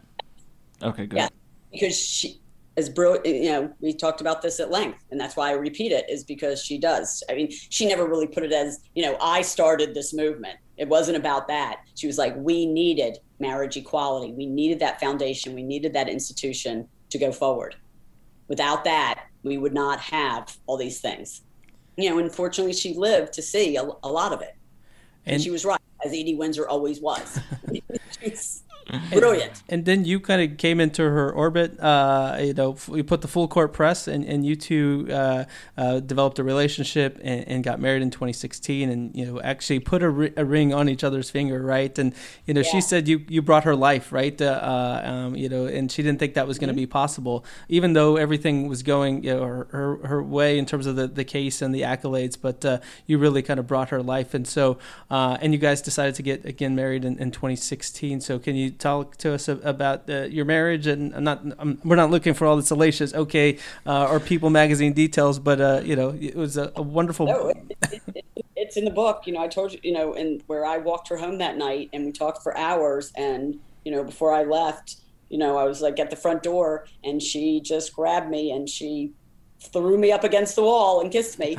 like I said, you know, Edie was very you know, she was a very sexual, sexy being, and she liked that about herself. You know, her and Thea always talking about their sex life. I mean, yeah. you know, Edie talked about sex all the time. It was constant, you know, and that was one of her things. It actually at the Supreme Court is, you know, she wanted to talk about her love life and and the you know the relationship that her and Thea had and the lawyers were like no nobody wants to hear about your butch femme dynamic like no we're not discussing that and she was adamant and then afterwards uh, Sotomayor went to Fordham University, and her cousin is a professor there. And he went up to her and he was talking. He said, "You know, I'm Edie Windsor's cousin, and this, that, and the other thing." And she said, and he was telling her the story how Edie you know, even after they won the case, she said, I still think we should have talked about, you know, our intimate relationship and whatever. And Sotomayor was like, no, that was a wise decision to leave that out. But Why was it so important to her? Does she want to humanize? Great thing to talk about. Because, you know, that was, that's an important part of a relationship. Yeah. Marriage is, is the intimacy. And she wanted to talk about it and they were like, "No, you're not talking about it." Well, it's funny you say that because that's one of the things I, I, you know, when I talk about the, our fight for equality and how far it's come, I'm like, I, I always cite Lawrence v. Texas because I'm like, we could not legally have sex, and people kind of like, eh, they get, especially straight allies, they they cringe a bit because they're like, oh, and thinking about two men having sex, but I'm like, we couldn't. So therefore, all these other aspects of our life were were being shut out. We couldn't hold hands. We couldn't have a boyfriend. We couldn't have that first kiss in high school because you know we were we couldn't do that that, right? And and we couldn't definitely have sex. I mean, as again, high school different, but in college you couldn't explore those things. I mean, you could, but you run the risk of getting uh, arrested and then sidetracking your career, right? And so it is important. I mean, it's a it's a part of our being. And so I mean, the fact that Edie Windsor, until her her her death, we was talking about that, uh, especially again too, not to uh, be ageist or anything, but as an older woman talking about that. I mean, society doesn't expect a, an eighty something year old woman to be talking about her sex life, right? And I would have loved to have read that and the going back because you know as part of our podcast doing our research, we'll read the cases and right that would have been great read to uh, to read about Edie Windsor's sex life uh, just for nothing else to be like, it was said in front of these yeah. nine Supreme Court justices. Right. You know, Edie and I had a crazy schedule. And, you know, there were things that I was involved with that she really wasn't involved with. Hetrick Martin being one of them, GLSEN was another one. So I brought her to some things with me. So it was, it was kind of interesting. But um, at her memorial service, uh, one of her doctors, and I didn't even know this, but, or, you know, because I kind of took it sort of a week at a time between her schedule and my schedule and whatever, and getting everything, you know, getting her where she needed, to, you know, where we needed to be. Um, but I didn't even know this, but someone said it at her memorial service that Edie had scheduled something for October at the Martha Stewart Center at Mount Sinai in New York. And she was going to speak about sex in your 80s. Mm. Everybody in the whole place just cracked up. Everybody knew Edie. Like, yeah. this was her favorite topic, you know. Um, you know, if you know, a couple, you know, a couple came to her and said, you know, um, oh, we're not really getting along or whatever. Edie's first question, it's my first question too. I always, how's the sex? And we're like, oh, it's not so great, but you know, you hear about like lesbian bed death or whatever, and they'd be like, it's not that great, but it's not that important to her. It doesn't really matter. And Edie's like, oh no, no, no, it is important to her, and you might want to rethink that. And sure enough, within you know six months or year or whenever, you know, the partner usually cheated and and left. Mm-hmm. So she was that was always her, and that was always my advice too. I'm like, no, the sex is important. Another Very- thing to add to you and Edie's uh, long list of accomplishments: uh, marriage counselor. So, sex therapist. Sex therapist. Yeah. Uh, sadly, uh, Edie passed in 2017 on September 12th, uh, and there was quite a tribute outpouring of support, uh, just in terms of what she did for for not just the LGBTQ community, but for America, for this country, uh, and so and for the, our history uh, as a as a as a nation. And quite a number of folks spoke. I mean, Hillary Clinton was there, which I, I think is interesting mm-hmm. because you know the Clinton administration and Hillary's was part of it was you know part, key to passing DOMA, and for her to be there uh, celebrating Edie Windsor, I think was just a nice cap to all that. Yeah, well, just because we love, you know, Edie and Obama had a really interesting, very sweet relationship, and um, whatever Obama was, he could not change his schedule. I don't remember what he was doing. I, I wasn't privy to what he was doing, and I was sort of in a fog anyway. But um, he could not change his schedule. But Hillary to her to her credit, she changed her schedule because that was choice number 2 mm-hmm. was and she changed her schedule to be there which we thought was absolutely amazing. And it does sort of go full circle you know i don't know if people understand that you know it was bill clinton who signed mm-hmm. the defensive Marriage act. And that's when david mixner walked out of the white house. He was very upset and whatever. And you know when people say things to me like that i'm like you know when they signed the Defense of Marriage Act edie and thea had already been together for 30 years that had to hurt. Yeah, I mean, so, I, I, think that you know, that was you know, you know, Bill Clinton did that full page op-ed in the New York Times saying it was a bad decision, or, you know, one of my most regrettable decisions, and you know, I think that was very helpful. Did Hillary ever acknowledge it and mention it to Edie about the that it was her husband's? You know, it was Section Three of DOMA that the case yeah. overturned her own husband's um, bill. No. Did she ever acknowledge it? no, not not not like that she didn't acknowledge it, but you know, it was there. I mean, it, it, it was what it was, you know. But you know, I don't think they ever had a, and I've never had a conversation with her about it. Uh, we just, you know, history's we've moved, you know, we've moved on. You know, um, there was a you know a saying in, in her case that you know times can blind, and at that time, politically, to win his second term, which I think you know was probably a good thing in the big grand scheme of things. Same with Obama; he never really came out on marriage equality in his first, you know, term. Mm-hmm. And Edie spoke to him, and he said, you know, she's like, "Thank you, Mr. President, for like all you've done." You know, and he goes, "Well, but I didn't do anything. I didn't. I didn't get it passed." She goes, "That's what your second term is for." Mm.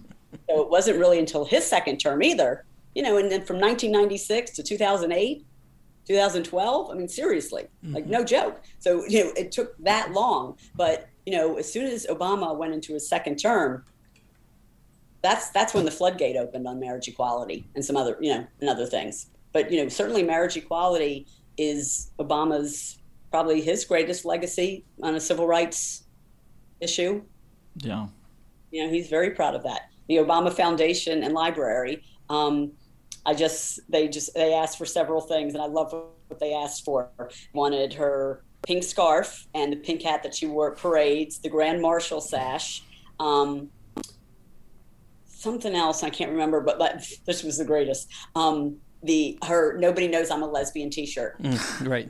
Obama Foundation and Library asked for that. And I'm like, you can, yes. And I did it sort of like as a charitable loan agreement because I think ultimately it should end up in a national LGBTQ museum. But once it goes into archive, they share everything. And like Edie stuff is not always going to be on display. Mm-hmm. So, you know, once it goes into archive, at least it's in archive to be shared and, you know, moved around.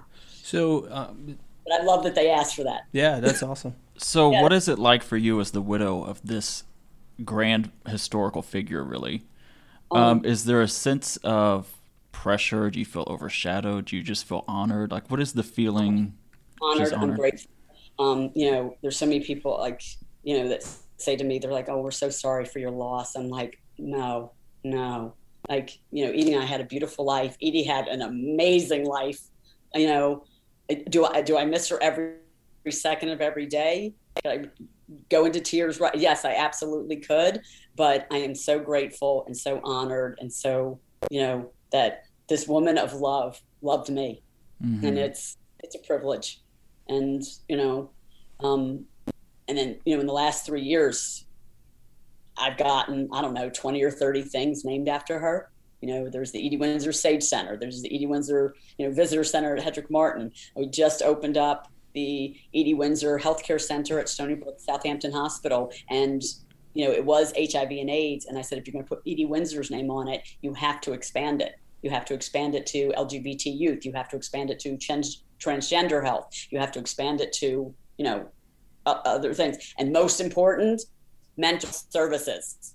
You know, so they did. We, we got triple the amount of space and, and they just opened it May 4th. And that was like a soft opening and we'll do a, you know, a larger one.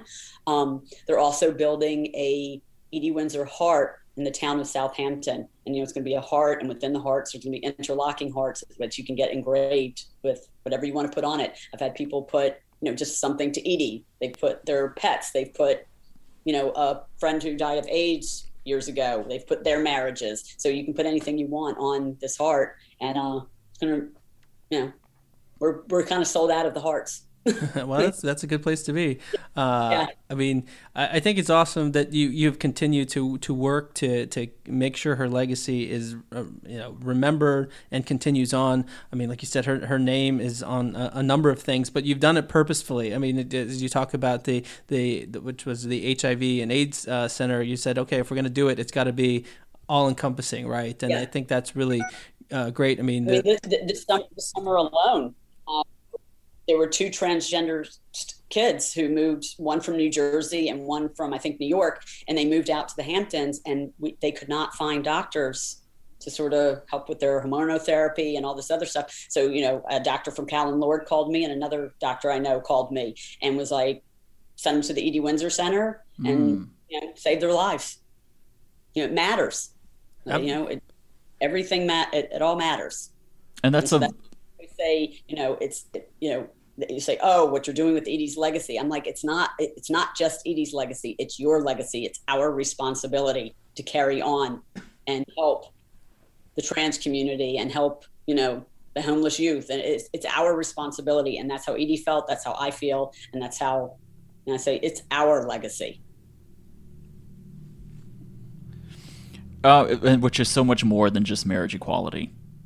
So it seems like part of the reason she's so iconic is because she was able to deliver a message that's more just than more than just the Windsor case.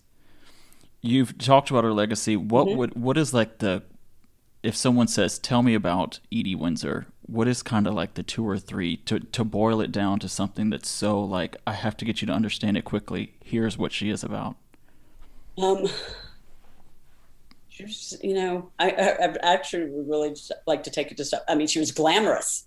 You know, she really has like she's like a standout. Mm-hmm. You know, you know, she was like that Betty Dave. Like she was, she was glamorous. So you know, she was like the perfect plaintiff.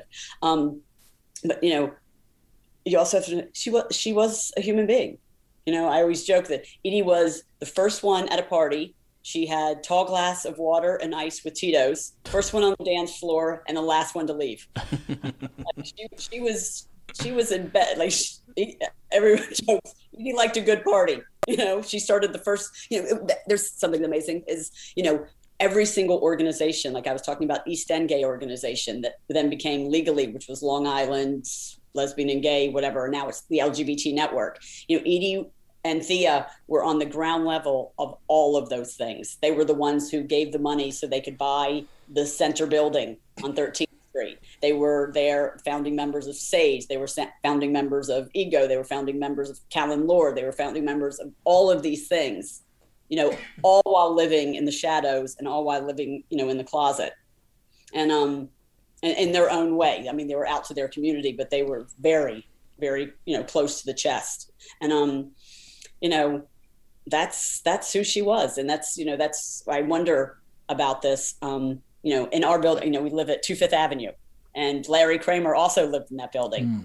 He lived on the third floor. We lived on the eighth floor, and uh, especially after Edie passed away, I saw Larry every single day. He was extremely helpful to me, and I think I was very helpful to him too. But I saw him every day, so that was a big loss for me.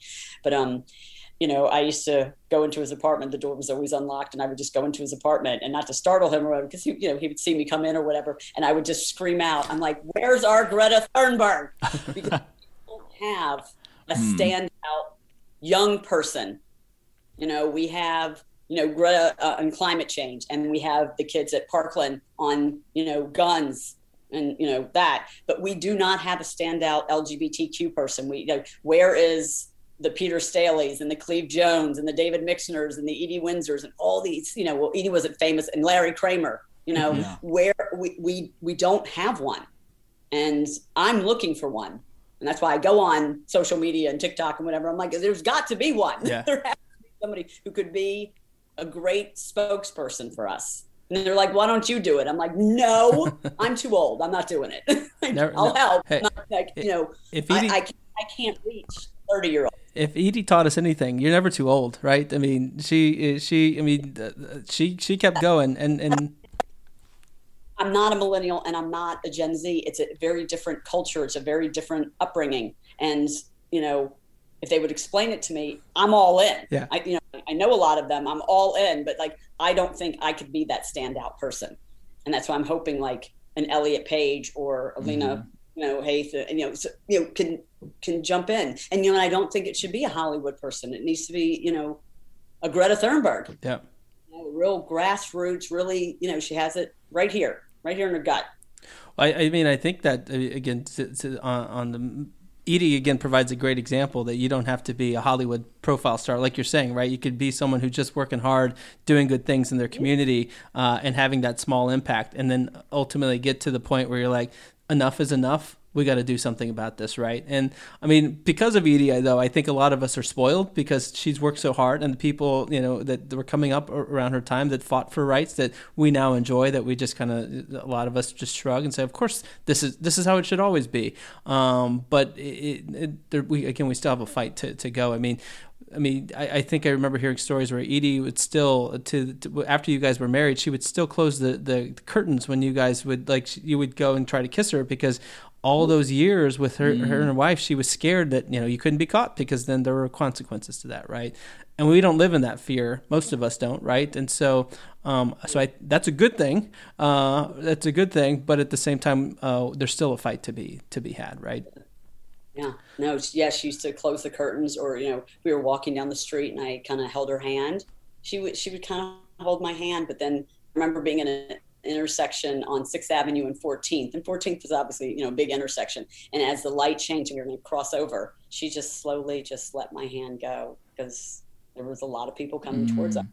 She carried those fears. And like, you know, things aren't perfect. You know, I know uh, young people still struggle to come out and parents aren't as, you know, as, you know, easy, you know, as, as you know, some some struggle some are 100% on board some get it some don't. Um, i also find that it's also interesting where like the parent knows their kid is gay they don't know what to do and you know they the kid can't quite come to them yet.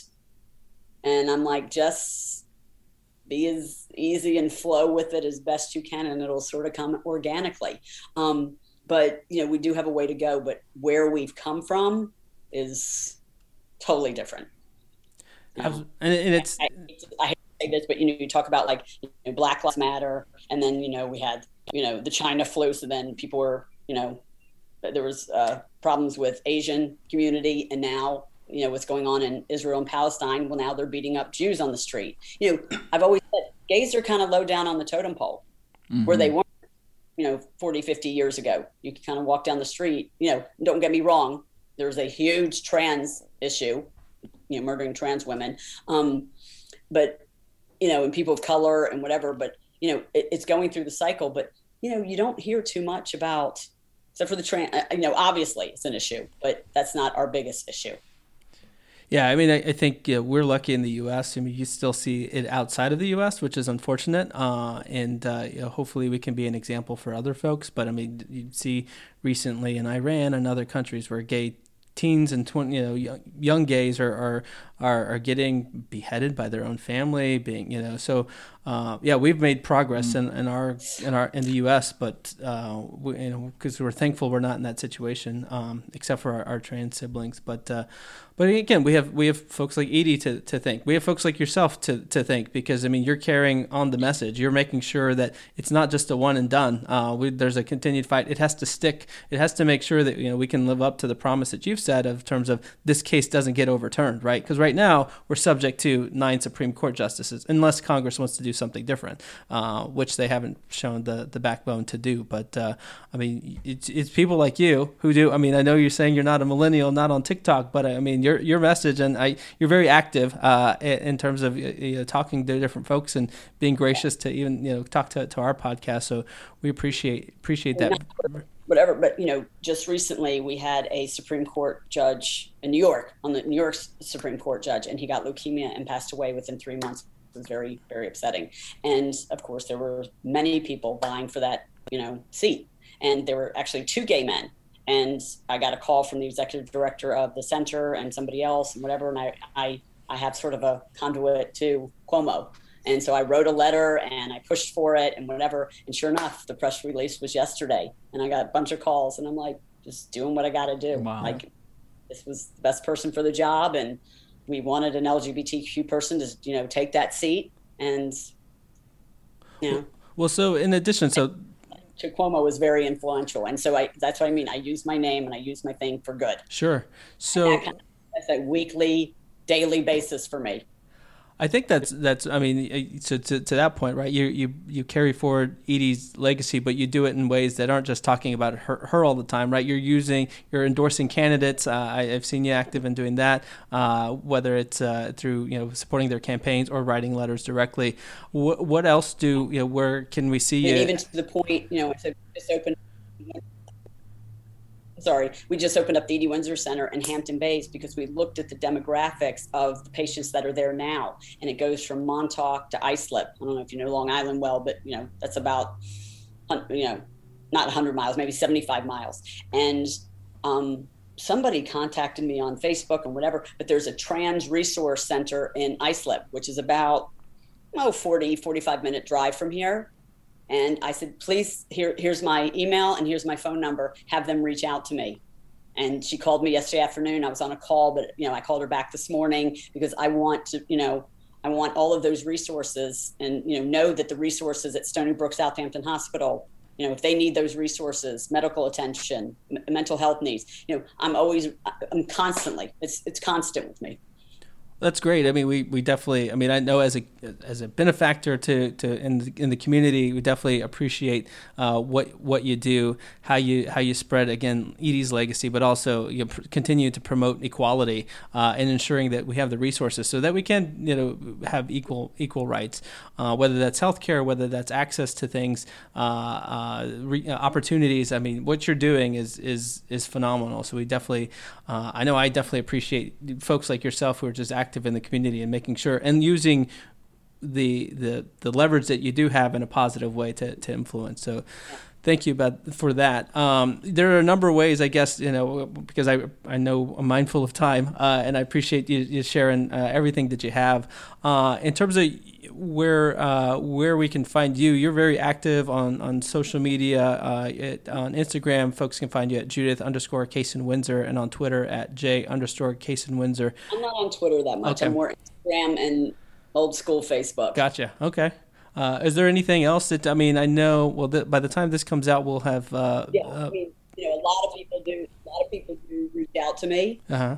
Um, I always joke I don't even have to go on a, a dating website.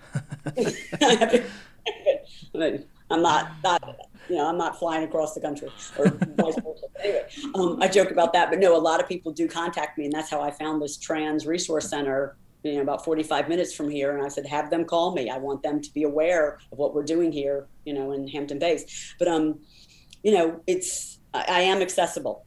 You know, and I'm also taking resumes for that Greta Thunberg or whoever. Yeah, absolutely. Together, like me, Alfonso David, a few, a few other national kind of people. And we'll, you know, we'll look at their resumes. But we're looking for our Greta Thunberg. Yeah. Well, no, I'm there with you. I, we, we can talk offline, but I, I definitely am uh, uh, close to your cause there. Um, yeah. And then of course Edie Windsor. I mean, uh, you are like I said, continuing to, to take forward her, her legacy and the good work and all the uh, the opportunities she, that she's helped us uh, receive. Um, she's got a web. There's a website for Edie Windsor. It's at ediewindsor.com and on Instagram and Facebook. On Instagram, it's uh, Windsor Edie, and on Facebook, the Edie Windsor uh, where um, you know you can find out just there's reminders and then other events that are associated with whether it's the scholarship or whether it's a, a new wing to a hospital or something that's being uh, named in in, uh, in Edie's honor. It's all there at the website, I guess. Yeah, and I then, say there's glamour in my job. you know, it sounds glamorous, but it's it's it's it's a lot of work, but it's it's good work. It's good like good trouble. It's it's good work, and then you know doing that work, and um, you know you rarely see my name anywhere, and that's on purpose. Yeah. I, you know, I don't have any, you know, like like Edie, you know, and you know when I spoke to Edie about having her name on buildings and things were going to be named after her, and she was like, I don't. Can I curse on here? Am I allowed? You do it. Oh yeah. but she did use a curse word. She was like, I don't get um, the F word. And she was like, I'm going to be dead, so it makes no difference to me. And I said, Well, it matters. I think it's very important that your name is on things and not just, you know, it's it's LGBTQ and and, and a woman, you know. Yeah, that, visibility is important. Dedications and things like that. There's not many. They just had their first one in Central Park last summer, which is pretty pathetic. But yeah. you know, so it, it's kind of twofold for me. Yeah, for sure. Like, world's changing. Yes, slowly but surely. You mentioned also a, a, a book. Uh, it's worth mentioning, "A Wild and Precious uh, Life," a memoir uh, published, uh, which, which, was published in 2019. It's written by uh, Edie Windsor yeah. along with Joshua Lyon. So, and you can said you can find it online, Amazon, as well as other bookstores. Yeah. Yes, absolutely. Um, and these are Edie's words. We left out several chapters and several stories because if Edie didn't have final say on them, we mm. didn't put them in the book but we have them and we will release them at some point and you know we'll continue to do that. And then the paperback just came out on may 25th very good. Awesome. Um, think, uh, so great reviews. one of the things though I, I was listening to uh, in preparation for this lots of um, things that uh, Edie have been said about Edie, and it, it, really struck me. I think it was something Hillary Clinton said uh, in, in, the memorial, and because it, it was struck me because I'm in this point personally where it's just kind of like I was. Someone was asking me the other day, like, do you feel we're gonna move past where we are because there's a lot of tension, polarization in society, and the fact that Edie Windsor just continued to fight at you know in in her 70s and 80s for something so huge was monumental. And uh, what I think mm-hmm. Hillary Clinton says, she refused to give up on the promise of America, not a cynical, defeatist bone in her body, and through her determination and sheer force of will, she brought us another step closer to a more perfect union. And I just think that to me, when I read that, it was like, and I just told someone like, I don't know. I mean, I'm hopeful, but I'm not. I mean, I'm optim- I'm hopeful, but I'm not optimistic. I'm not. I don't know where we're gonna be in the next five years. But for Edie Windsor to have lived in the closet for that that, that many years, her marriage denied, uh, and and to fight the big fight, uh, to me was it was it was it was chilling and it was inspirational. And um, you helped bring that uh, to life for me again. Uh, so I thank you, and I thank Edie for, for that as well. So thank you so much for spending time with us today. And, and I joke, you know, because people are like, you know, I'm like, what do you think? She just fell out of the sky and landed on the steps of the Supreme Court. You know, Edie was known at Sage as the best pamphlet hander outer at Union Square Park. and she also volunteered. So if they were having a, you know, some kind of workshop or doing something, like Edie ran the registration table. I mean, she did this for decades. I mean, she was a grassroots, volunteered for everything. You know, not the notoriety kind of you know she was she volunteered. She used to go over to dinner at sage and serve food and you know do all this stuff. I mean she's you know like you know and i've done all that also. You know this is real grassroots activism. And that's why you know i i want young people to start doing this and being known that these resources are there and how hard we work to get those resources but we need your help.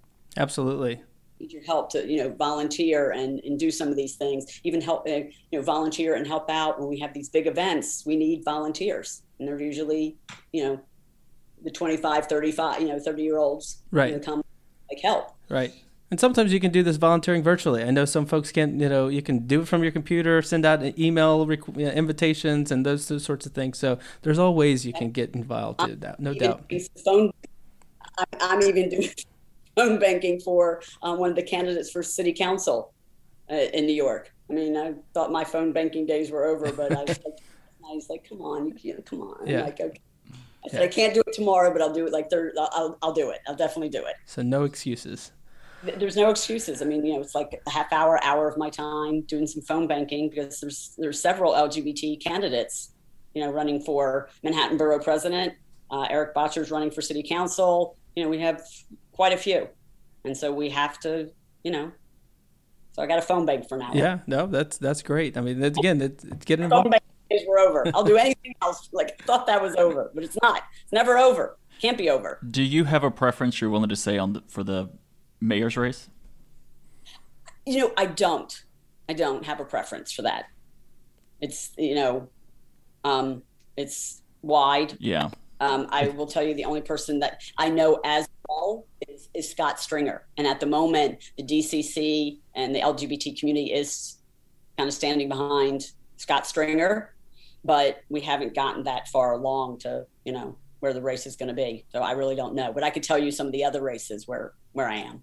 Okay. Like on trying to- Manhattan Borough President, where I am, and yeah, the to- the mayor's race is wide. Yeah, it feels very wide open, and there's Yeah. only a month left, but it feels like it's anyone's race at this point. just for fun. I I just do a plug. Um, I really like De Blasio. I mean, hmm he's a good guy. He's tried really hard. He should have got. I told his wife this. I was having a glass of wine with her, and I told her I was like, he should have gotten a really good publicist years ago. Yeah. because it's all about you know. Let's be serious. Yeah. You know, with what what is going on with Cuomo, I find it very hard to believe. And I had a long conversation with the LGBT liaison for you know Cuomo, who's a very good friend of mine. He was for the mayor, now he's uh, the governor. And I spoke to him, and he was like, "What do you think?" And I said, "I just I just find it hard to believe, you know, that you know his."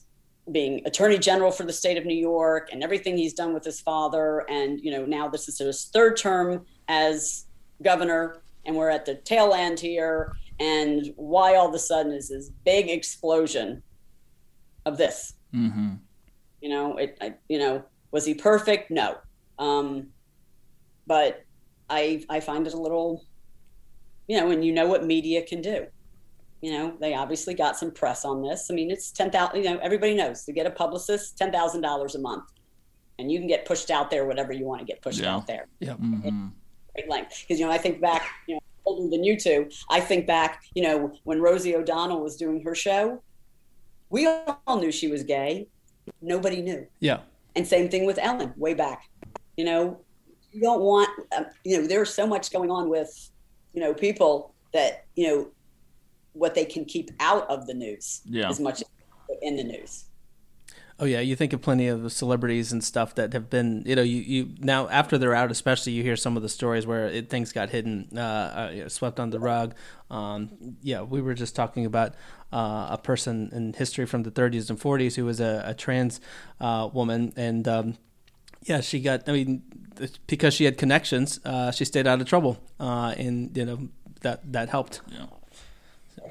Yep. Well, yeah, the- absolutely. So you know what you can keep out of the press, you can also put in the press, and especially in this day and age with social media and you know the way just things travel. You know, it just it's I, I tell you, we, we talk about it all the time. I am so glad I did not grow up with social media. uh, yeah, I kind of grew up when It's it was when too I much to take on. when I was an adult. So I all the stuff that uh, that happened when I was in college and, and uh, high school missed the social media age. So I looked out there. uh, all right. Well, Judith Kasen Windsor, thank you very much for joining us today. so Uh, we appreciate all of again sharing everything about you. You know, uh, uh, go ahead. Tito's water and ice, tall glass. Yes, that's what we're gonna have after this. It's called the Edie Windsor. Oh, is it? Yes. So let's Oh, I love that. let's do that recipe again. Yeah, So, what, can you do that recipe one more time? Tito's water and ice, tall glass. Simple. All the right. Edie Windsor. I love that. The Edie Windsor. I've Windsor. been drinking Edie Windsors for years and didn't know it. carry around the little, you know, the little airplane, little bottles of vodka. Because most of the events you go to, they usually just have wine. he came prepared, like a Girl Scout. Like he came prepared. little bottles That's going to have to be one of our slang bangs. So we're always talking about LGBTQ slang. So uh, the Edie Windsor is going to be one of one of the one. ones we uh, use going forward. So. Uh, again, thank you very much. Anything else you, you care to uh, share with our listeners before we before we wrap up? No, I you know I just you know she Edie Edie worked hard, but she was also a person, and she was a lot of fun and very smart and you know, where's our like like I said, I'm you know, I'm willing to talk to anybody. I'm we're take we'll take resumes. I'm there with you. Years, you know, we want to put them on a national stage to be, you know. Absolutely, let's do it. Let's. Uh, I, I'm uh, I'm on this mission with you now, so let's find the the, the next Greta so for sure. Yeah, our Greta. Our Greta. Yes. Greta. Yes, for sure. All right. Well, thank you again very much. We appreciate it. Uh, again, with Judith Kasen Windsor, she is an LGBTQ activist, again, I'm going to label you historian because everything you shared with us is is is our American history. So thank you for doing that. And the surviving spouse of, of Edith Windsor, an LGBTQ icon who helped pave the way not just for marriage equality, but for many of the rights that we have today. So thank you very much. We appreciate it. Wow, that was quite the interview, huh? I she said again it was going to be fun. I had a good time. She was very generous with her information, with her time. I mean, because we spoke after we did that interview, we spoke for another at least 30 minutes to an hour. Yeah. Um, she is very cognizant of her the legacy of her wife, and she's the, kind of the caretaker of it, which is very admirable. And she wants people to know um, how great of a woman her wife was and how important of a decision it was. And it absolutely was. I mean, she. I mean, she's the one who reached out to us initially, right? I mean, first she started sharing the stuff where we we mentioned uh, Edie Windsor in our post, and then you know, we had a, couple uh, some exchanges on and and in the DMs, as the kids will say, and uh, yeah, it was cool. But always always gracious to your point, always very giving, and so just to hear the stories about Edie Windsor, and then just to see, you know, in the background, right? I mean, obviously the folks listening couldn't see it, but the prominent pictures of Edie Windsor, it was just so cool. But she's done a lot to make sure uh, we don't forget. Um, so we, the the the request then is to you know the younger folks listening to it, and even the older folks that are listening to it, it's like talk about Edie Windsor. I mean, what she did for us again our LGBTQ plus community, but also for um, for this country is is huge, and so it's worth noting and remembering. All right. Well, uh, I love that. I, I, mean, for us, like I said, being nerds of history, uh, super cool to, to talk to her. Uh, we'd like to thank our sponsor, Economy Works. If you need help with marketing, hire a freelancer. If you need help with building a website, hire a freelancer. You need help with benchmarking analysis, hire a freelancer. Economy Works believes in the power of connection and wants to connect you with its talent network. The talent network has over 1,000 years of experience and it's growing in HR, marketing, IT, accounting, and other specialties. Economy Works. When we work, the economy works. You can find out more at economyworks.com. That's E C O N O M I W O R K S.com. All right, I think uh, we've had uh, quite a fun episode. So uh, happy Pride to everyone. Thank you for listening to our podcast and keying with us. A special thank you to the guy who keeps our sound in check, and he had to do some double duties because we needed to edit it down. Not edit down, but make sure that our, our interview was uh, well executed. So uh, Spencer, we appreciate him doing that. Of course, you can catch Spencer and Chris, who is our regular on our show, with our Spoopy podcast and our Rupee podcast. Our Spoopy does true crimes and murder mystery. Our Rupee does RuPaul's Drag Race recaps. Um, don't forget to subscribe so you can hear future episodes. You can visit our websites at letstalkaboutgaystuff.com and you can follow us on Facebook and Instagram at Let's Talk Gay Stuff and on Twitter at Talk Gay Stuff. Follow us so you can get a daily dose of LGBTQ plus history. Also, leave us a review if you're still listening. Right after you press end, you can uh, leave us a review. Go press those five star buttons uh, and tell us what you think. If you don't want to do it in public, you can drop us a line at let's talk about gay stuff at gmail.com. All right, we're he- we are part of the Listen Works Network. We're here. Work we're. Queer. Get used to it.